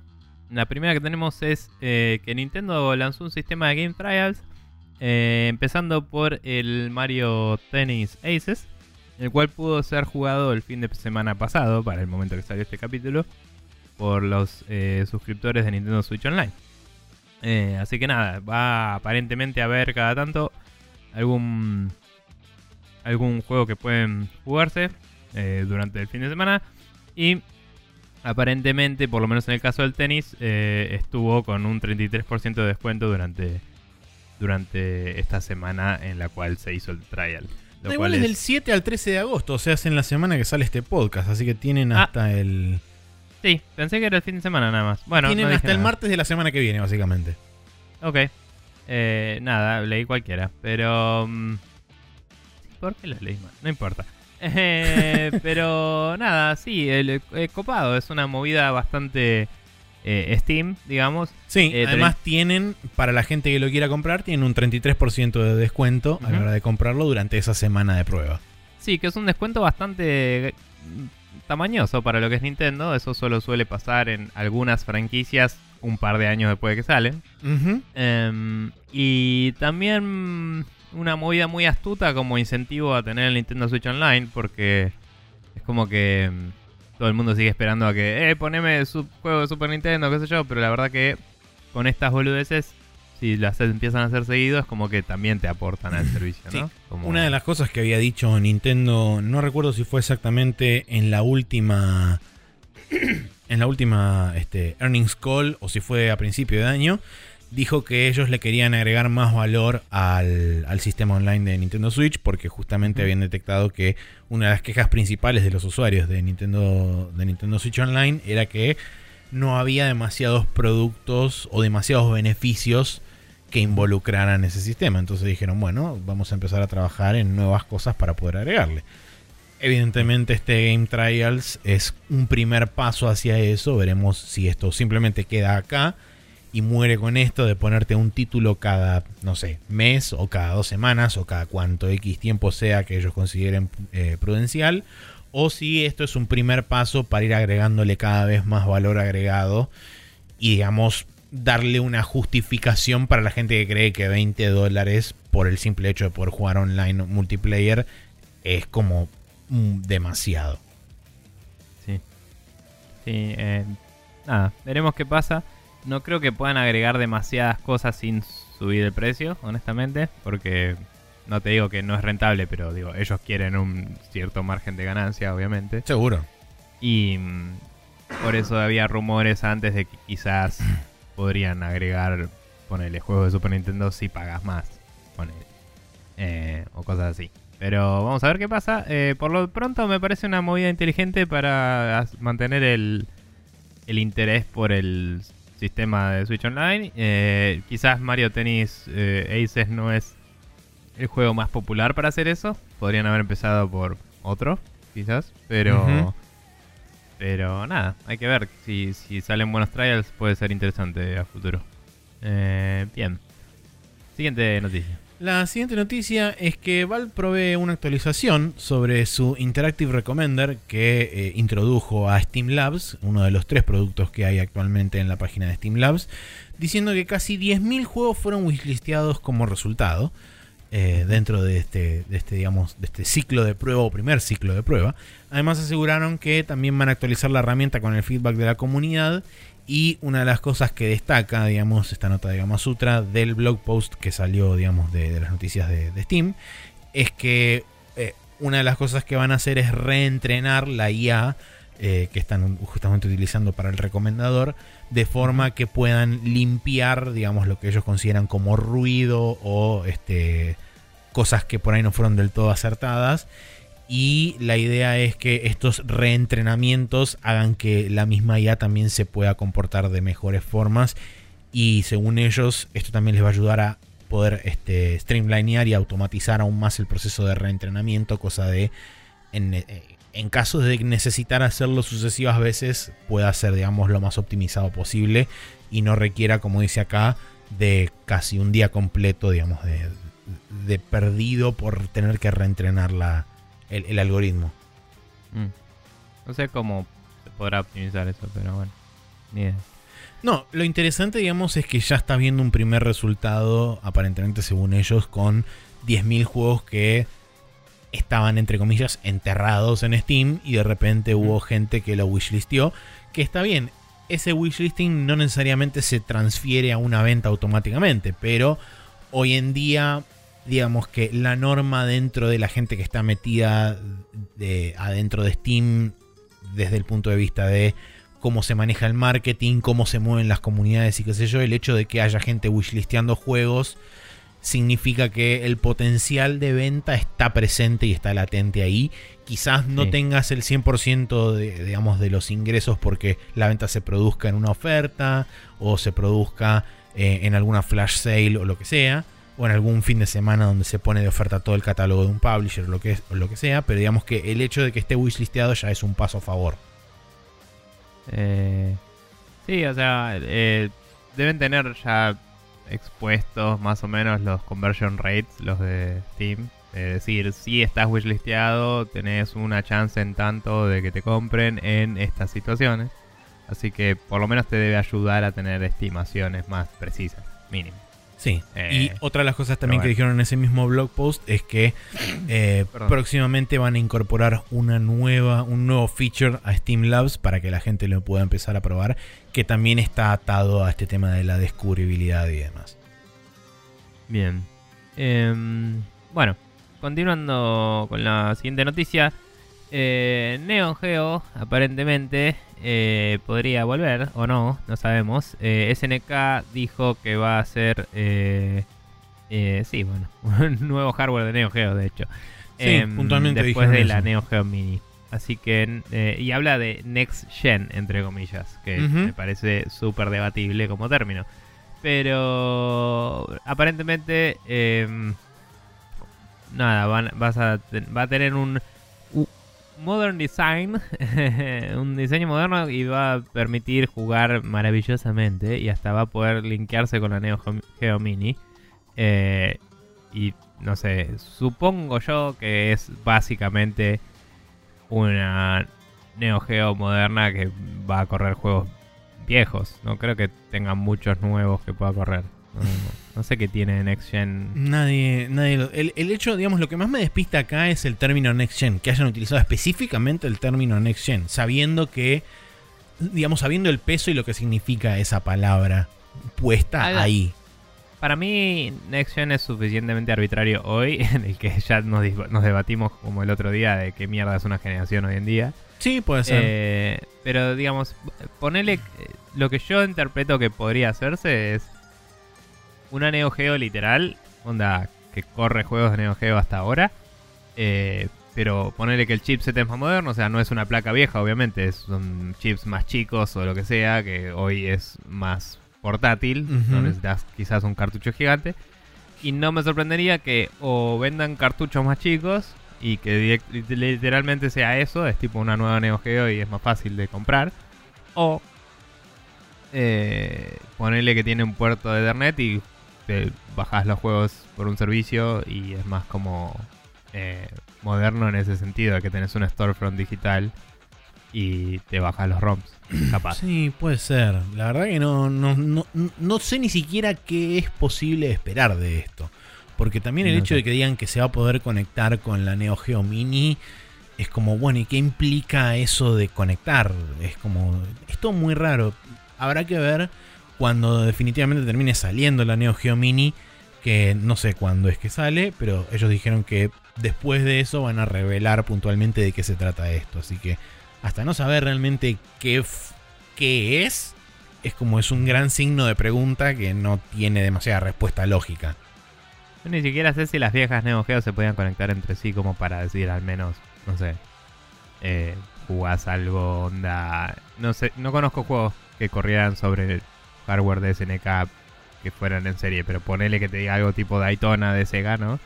Eh, que, que necesitas más de un gabinete para jugar eh, versus...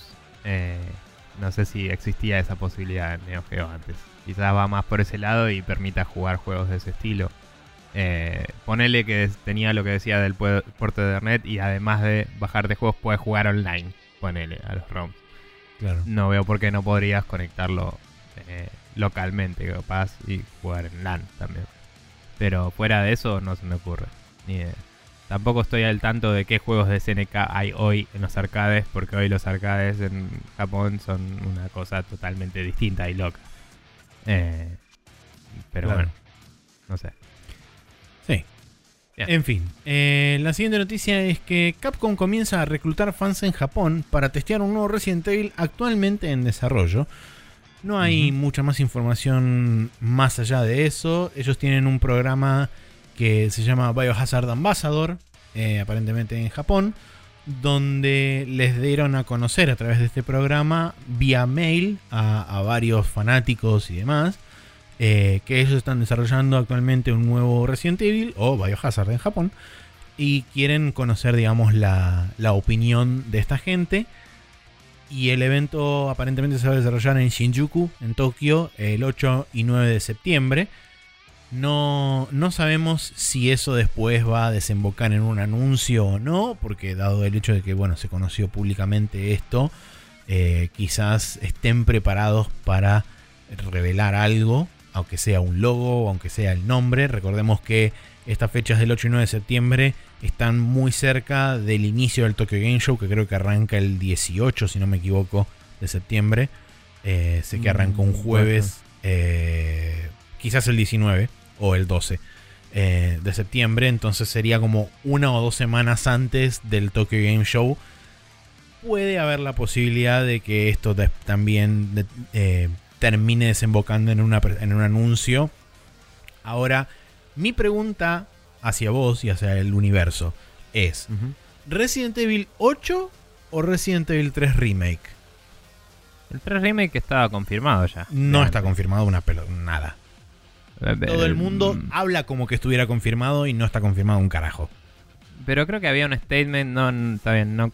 eh, o sea, era una pregunta cuando te lo dije, pero digo, creo que había un statement que decía que eh, si le iba bien al 2 iban a hacer el 3, que habían dicho una vez, y por Eso eso, la gente ser. está asumiendo eso. No quita que no Eh. hayan dicho nada desde el lado oficial de Capcom de estamos haciendo el Resident Evil sí, 3. sí, sí, sí, sí, sí, sí. Eh, eh, O sea, todo el mundo asumió que lo estaban haciendo porque Capcom dijo, le fue re bien al 2.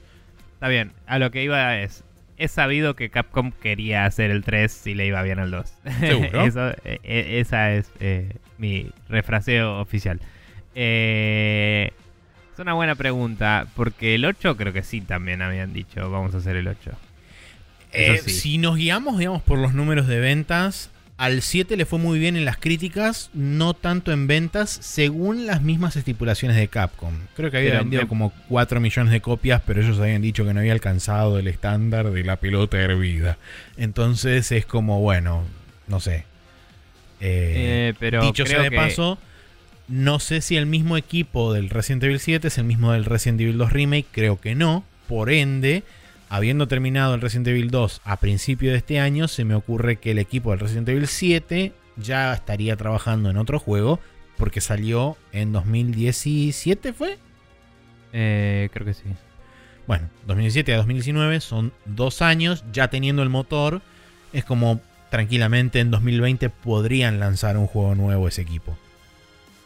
Sí. Eh, pero nada, estoy sí sí creo que eh, habían dicho de que ya estaban en, en, planes o en desarrollando Resident Evil 8 hace un año y pico mínimo. Eh, recuerdo un statement que habían dicho literal eso. El próximo Eh, Resident Evil, bla, bla, bla. es el- No sé si dijeron es el próximo Resi- Resident Evil, pero sí dijeron estamos laburando en el 8.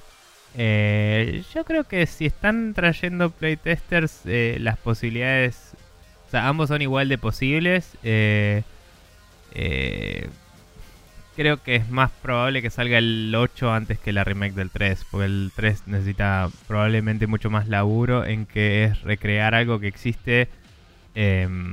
Y tratar de no enojar a los fans, para lo cual entiendo que llevarías playtesters, pero me parece que pasó muy poco tiempo desde que salió el 2 como para tenerlo tan listo como Y para... el 2 salió a principios de este al año. público. o sea. O sea, claro, le- le- por eso. Entonces digo, el... estoy seguro de que lo van a hacer con el 3, pero falta. Eh, esto debería ser el 8. Eh, por una Y cuestión ahora- de, de que no les pones al público algo que está muy crudo. digamos. Claro. Como follow-up. Eh. ¿Continúan con la misma, la misma temática de hacerlo primera persona o vuelven a, over the- a cámara over the shoulder como hicieron con el Remake 2?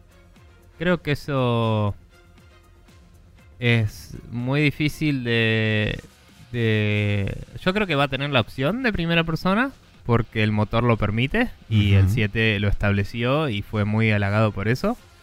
Pero si el énfasis principal es el VR o no, me parece mucho más debatible porque a menos que hayan hablado con Sony sobre la Play 5 y Sony le haya dicho acá tenés un montón de tarasca para que aguante el VR, eh, no veo incentivos reales para hacerlo porque la mayoría de su de su público seguramente fue eh, gente sí, que no gente que lo VR. jugó de forma estándar, entre comillas. Claro, gente que no, no tiene VR. Entonces, eh, no hay un incentivo real para hacerlo fuera de decir lo hice una vez y funcionó y puedo hacerlo de nuevo, que también tiene su mérito, ¿no? Porque después sos el titular en todos lados. Em, y no te digo que sale gratis, pero si ya tenés el motor que lo soporta, capaz que no es tanto más esfuerzo hacerlo.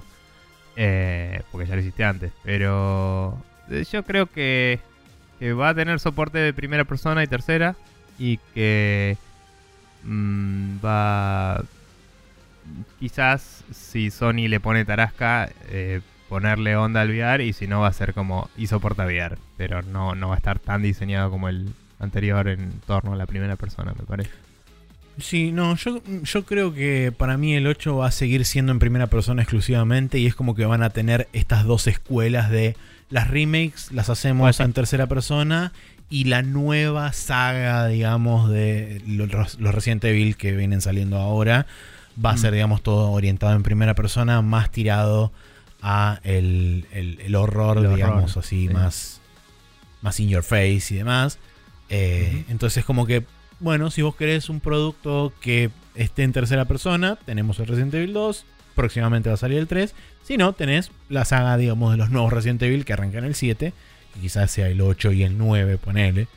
Este, pero me parece que por ahí los chavales van a hacer justamente esa diferenciación de decir, bueno, tenemos dos productos que están dentro de la misma franquicia, pero que apelan a públicos diferentes en cierta forma. Sí, no sé, puede ser.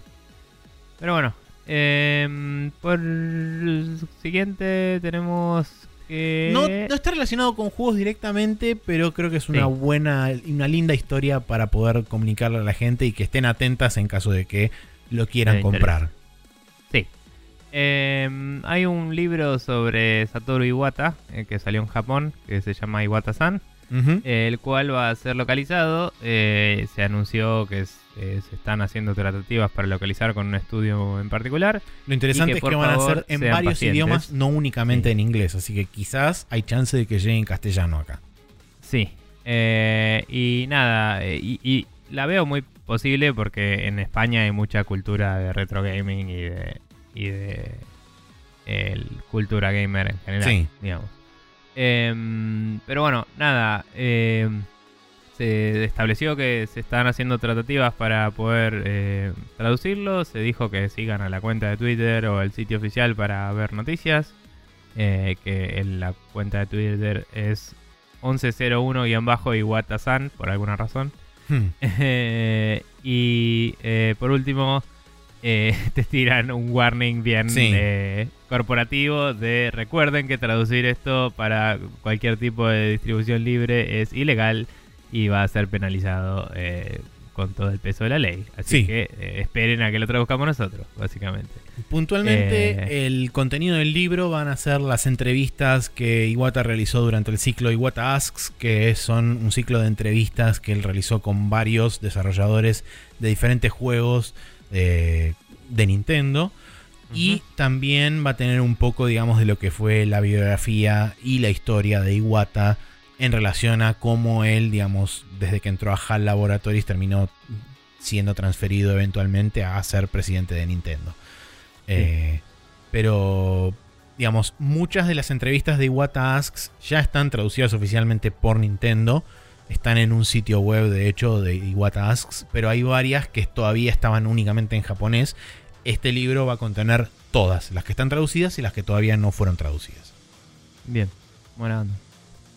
Eh, bueno, eh, esas son todas las noticias que tenemos por esta semana, así que en el calendario vamos a contarles que el martes 6 de agosto sale el Age of Wonders Planetfall para Windows, PlayStation 4 y Xbox One, eh, que es un 4X. Eh, por otro lado tenemos el Metal Wolf Chaos XD para Windows, PlayStation 4 y Xbox One, que es un juego de como el 2004 de Play 2, que de Ujú. golpe sale de nuevo, porque sí. Y es super cabeza y eras el presidente de los Estados Unidos en un mecha, ¿verdad? Exactamente. Bien. Eh, porque Japón. Eh, o porque América. Pero bueno. Eh, el jueves 8 tenemos el Pillars of Eternity Complete Edition para Nintendo Switch. eh, que para quien no recuerda es un juego tipo Baldur's Gate y todo eso. Eh, RPG occidental. Y el viernes 9 tenemos el Sword Art Online Fatal Bullet Complete Edition para Nintendo Switch. action Role Playing Game. de la saga Sword Art, obviamente. Bien, esos son los juegos de esta semana. Y vamos a pasar ahora al Hot Coffee, donde vamos a discutir un par de noticias relacionadas eh, sobre el estado de la industria y el mercado en China.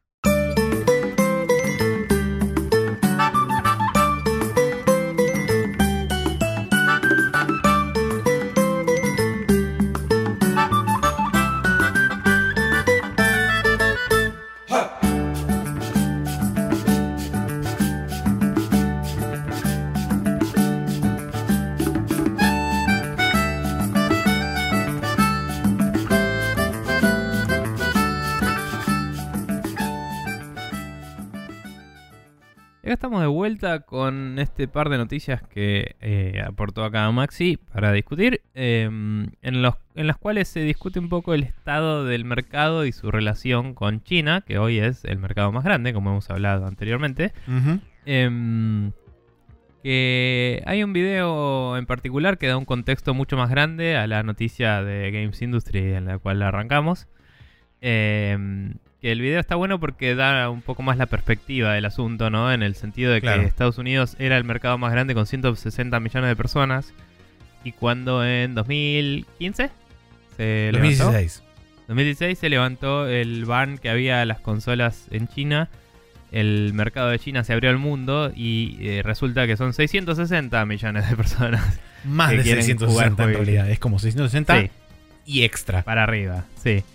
Em, pero también eh, en el video te habla de que por, estuvo por tantos años prohibido eh, comprar consolas de afuera del país y todo eso, que por eso la mayoría del gaming se volcó a PCs y a mobile. Eh, y por eso las tendencias de los tipos de juegos que se juegan allá cambió mucho hacia MOBAs, juegos de estrategia, juegos tipo que esports en general, que son en general juegos que se corren en PC, salvo tal vez por los fighting games, pero inclusive eso es por una cuestión de patrocinio, sino de conveniencia, porque obviamente en PC corren mejor.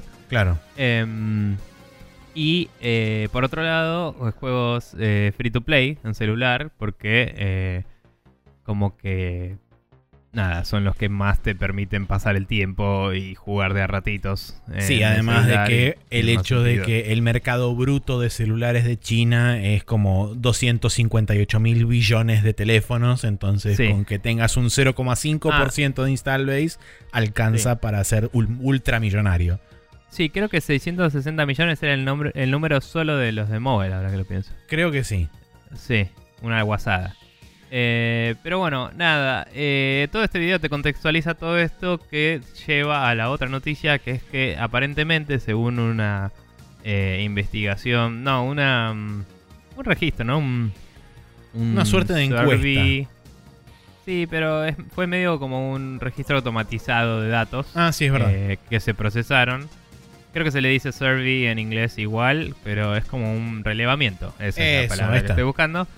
Eh, aparentemente eh, el eh, 60 y 61% de los jugadores prefieren títulos no premium, o sea, free to play o Sí, que sean monetizados a través de ads. sí. Eh, de un sampling de mil personas. Que hay que ver, mil siete personas. Que hay que sí, ver hay que ver si eso es extrapolable o no. Porque es un porcentaje muy ínfimo. Seguro, del- sí. Si fuera un millón, ahí estaríamos hablando de otra cosa. de otro porcentaje igual de ínfimo para China. Pero no importa. ¿Verdad? Eh, nada, digamos, pero eh, la gente se va a agarrar de estos números para decidir dónde hace sus juegos, entonces es relevante, ¿no?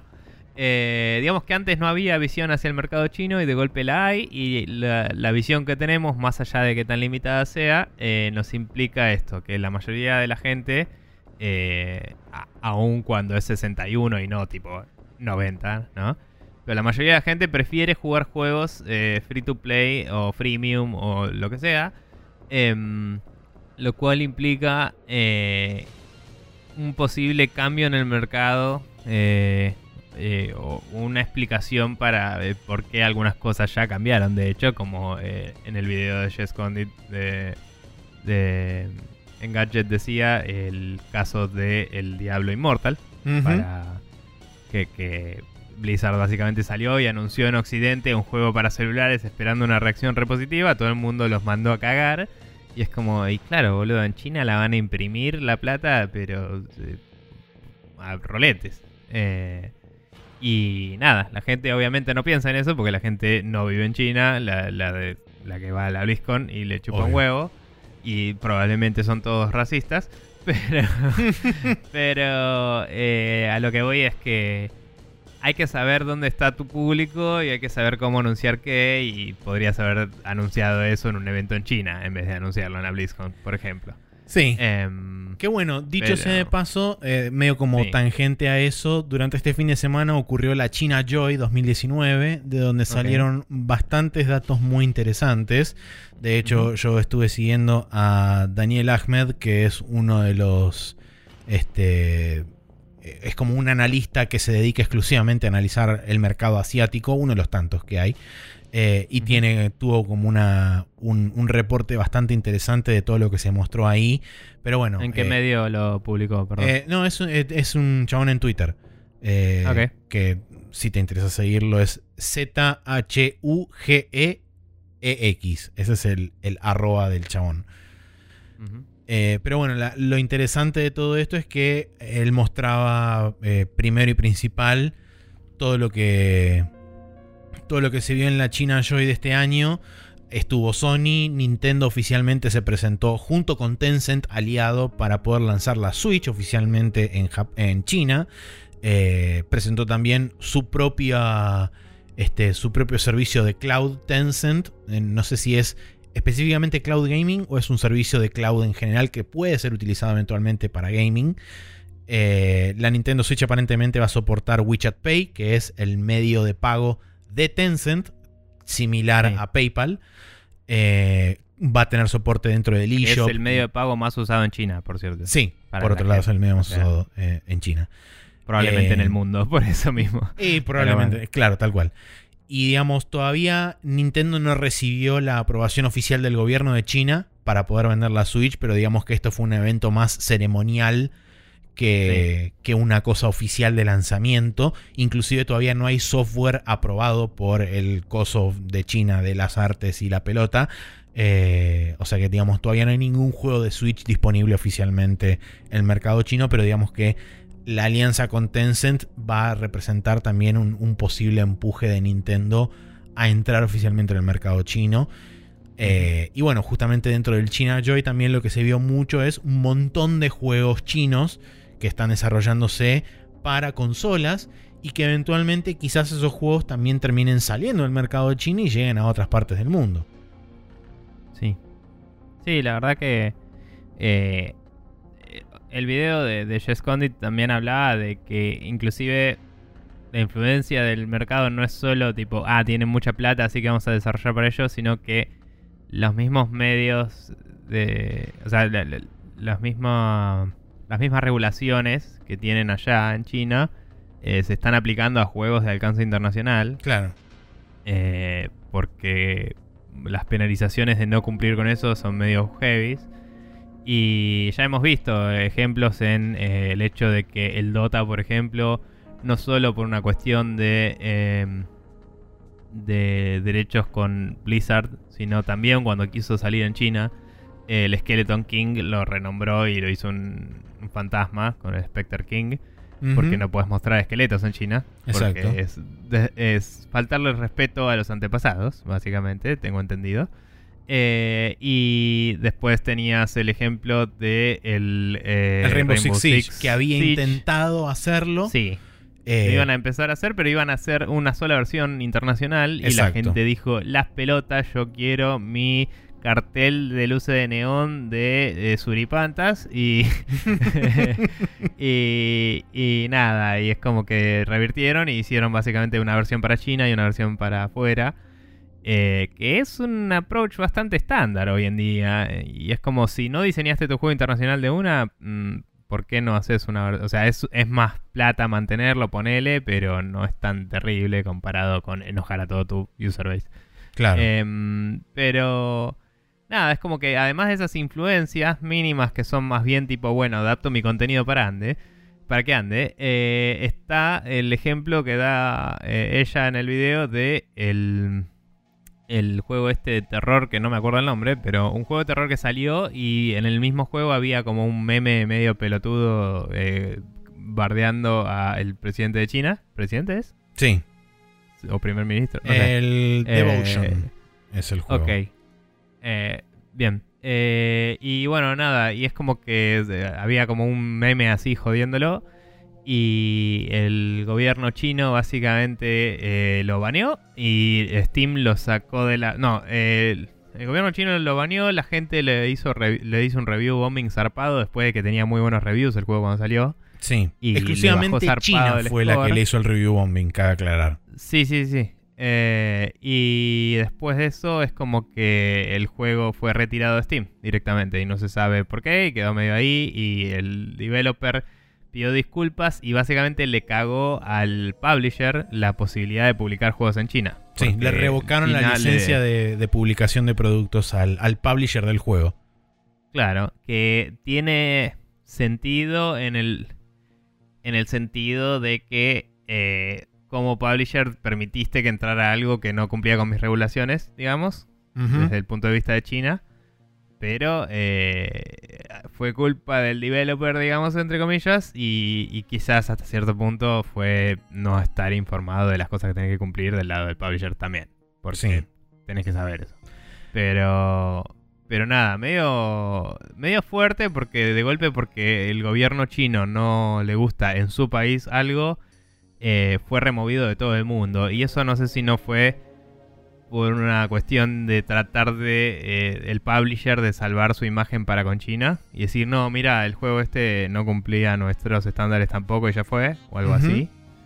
Pero, pero fuerte, digamos, porque el developer podría vivir con la plata de todo el resto del mundo menos China, pero, pero de alguna forma no terminó así la historia, digamos. No, sé bien qué pasó, habría que investigar un poco más.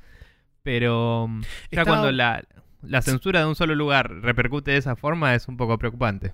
Sí, sí, seguro. Y justamente en, cierta forma relacionado con eso, estaba buscando justamente uno de los tweets de, Daniel Asmad porque el chabón estuvo presente en el discurso de apertura que se dio en la China, en la China Joy de este año.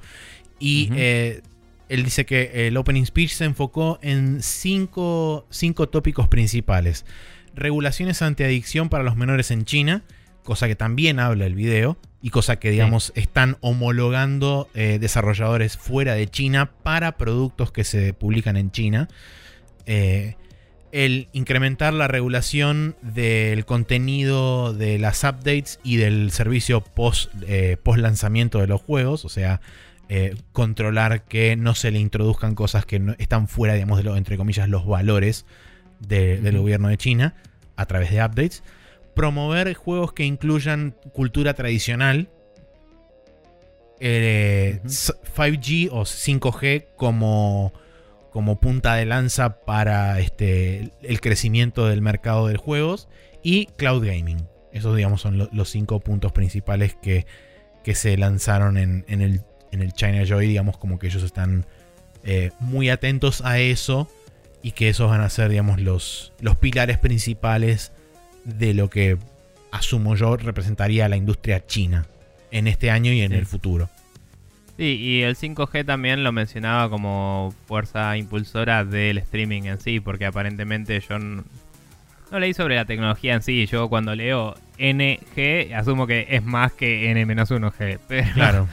Pero aparentemente el nivel de velocidad de, 5G para lo que es eh, celulares y eso está tan zarpado que te permite acceder a juegos en la nube desde celular y está todo bien. Eh, lo cual me resulta medio impresionante, pero bueno. Sí, sobre todo em. para un mercado como China, donde buena parte de la gente tiene su teléfono móvil y como hablábamos recién de la, de la nota de GamesIndustry.biz, hay mucha gente que juega en mobile y que juega juegos free to play, que juega juegos este, de ese estilo.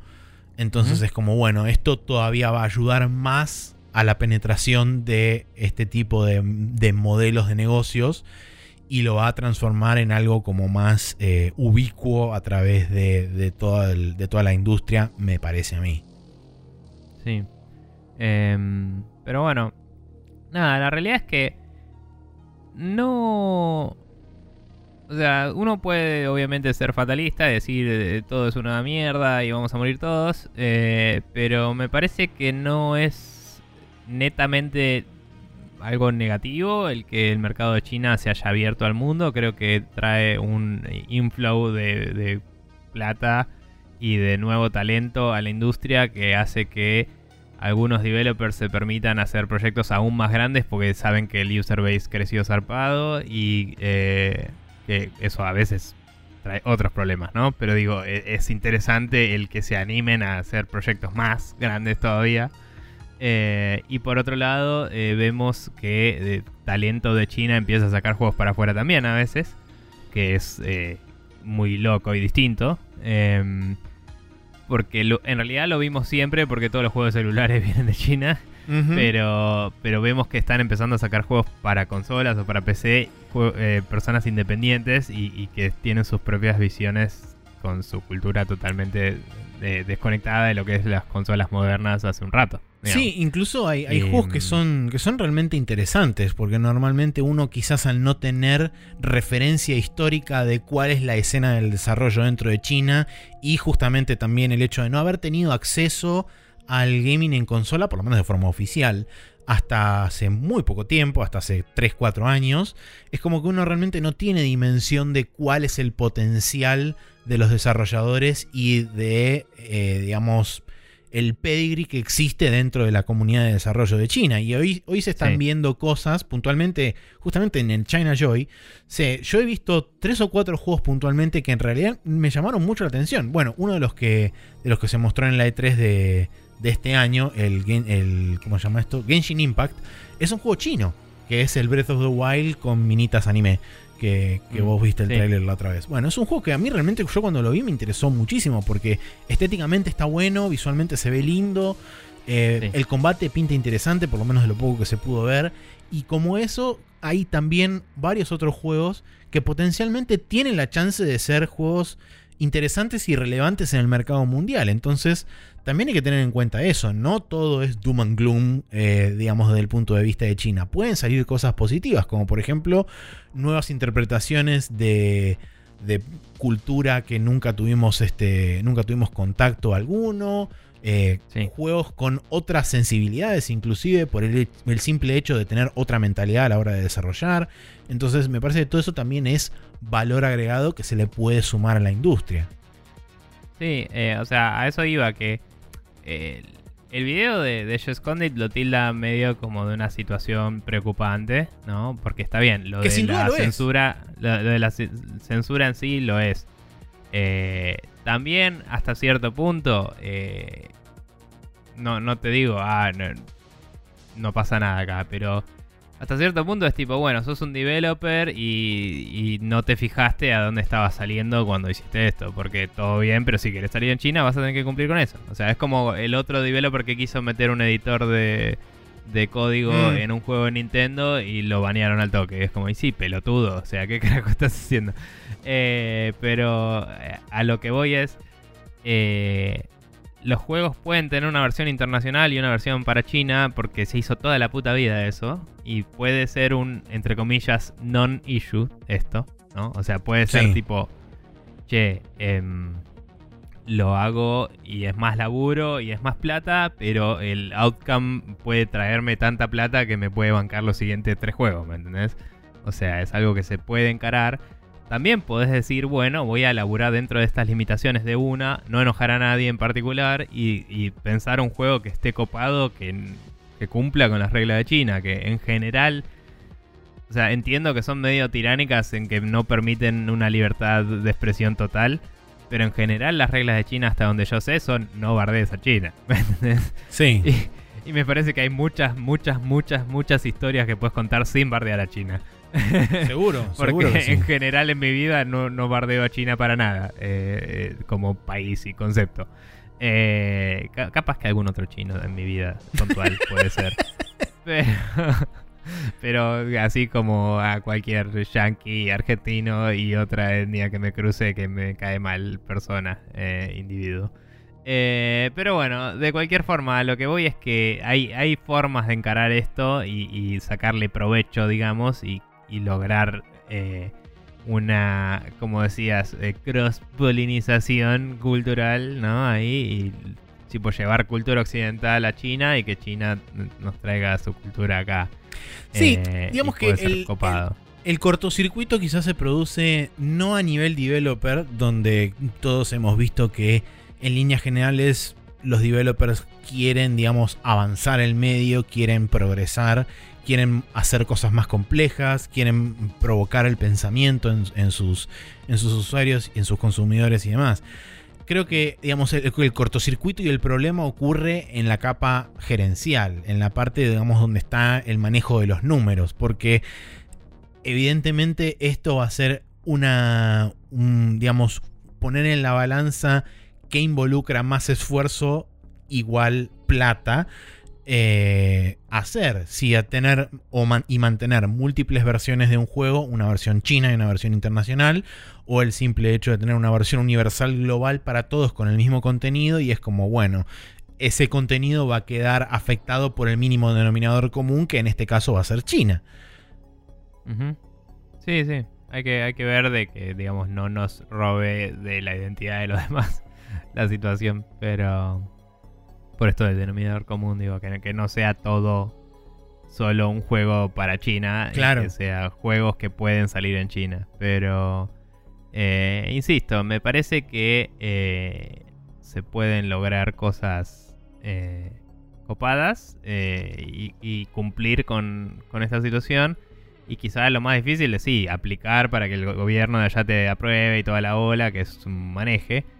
Pero, digamos, es la realidad en la que vivimos y si quieres entrar en ese mercado vas a tener que cumplirlo. Y, y me parece que, como decía, es un mercado demasiado grande como para que las empresas grandes lo quieran dejar pasar. No, seguro, el atractivo es innegable. es, es cuestión de encararlo de una forma eh, positiva, ¿no? Y buscar el, el- el- no solo el provecho, que obviamente es lo que van a buscar, sino eh, de qué forma se puede mejorar o, o se puede eh, llevar a cabo de una forma eh, ¿Armoniosa?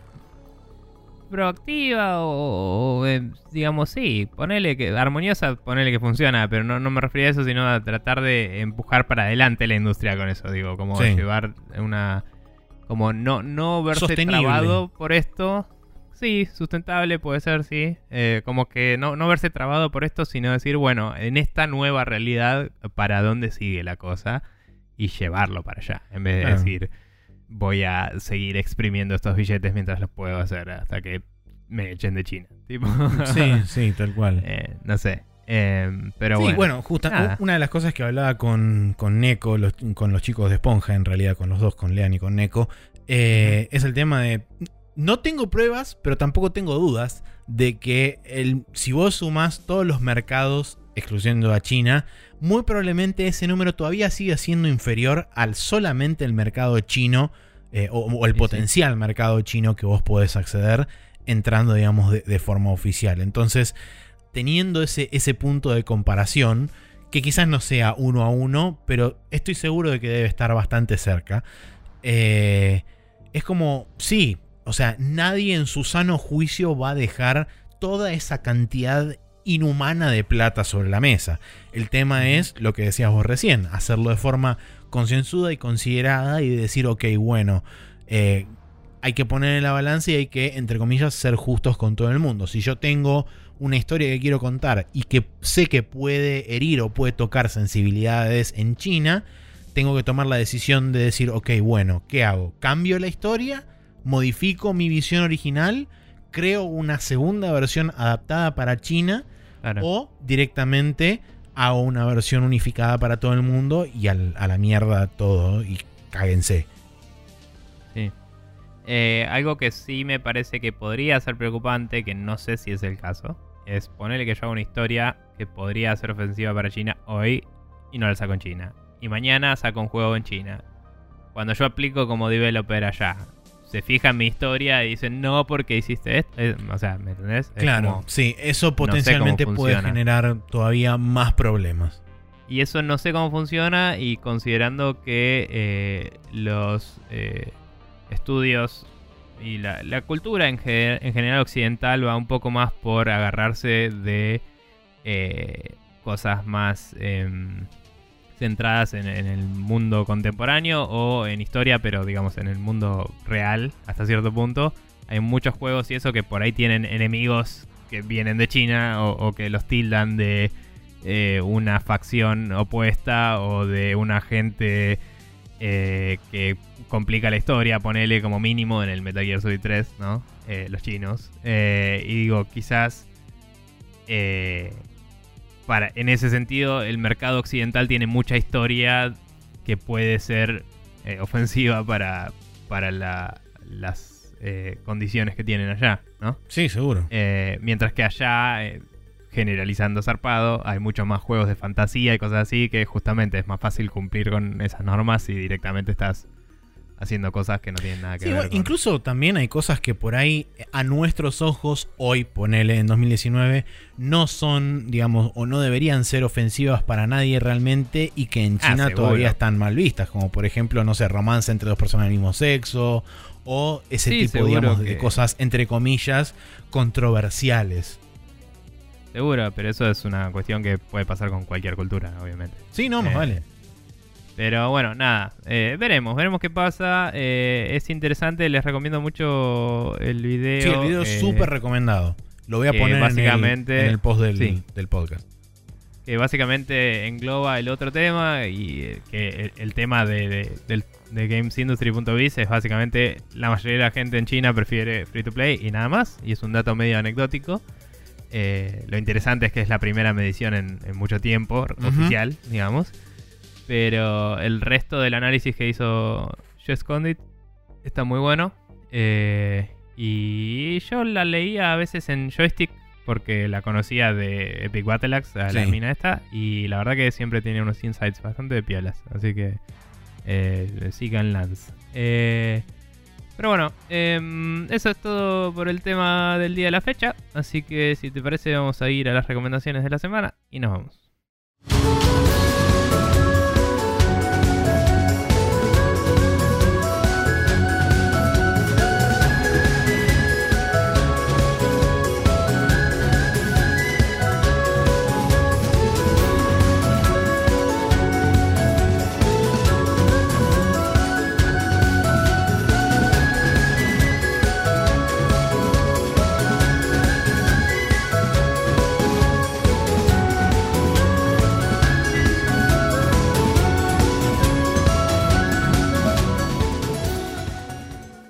Y acá estamos de vuelta en el Special Move, donde vamos a recomendarles cosas eh, que además de todos los podcasts que recomendamos al principio, y ya que estamos, ya que los mencionaste, también el podcast de Esponja, que yo no lo escucho muy seguido porque no veo tanto anime como para ponerme al día como ellos, que se miran absolutamente todo y, hablan de todo, pero cada tanto los escucho para ver qué recomendaciones tienen de anime en eh, Netflix, por ejemplo, o cosas por el estilo.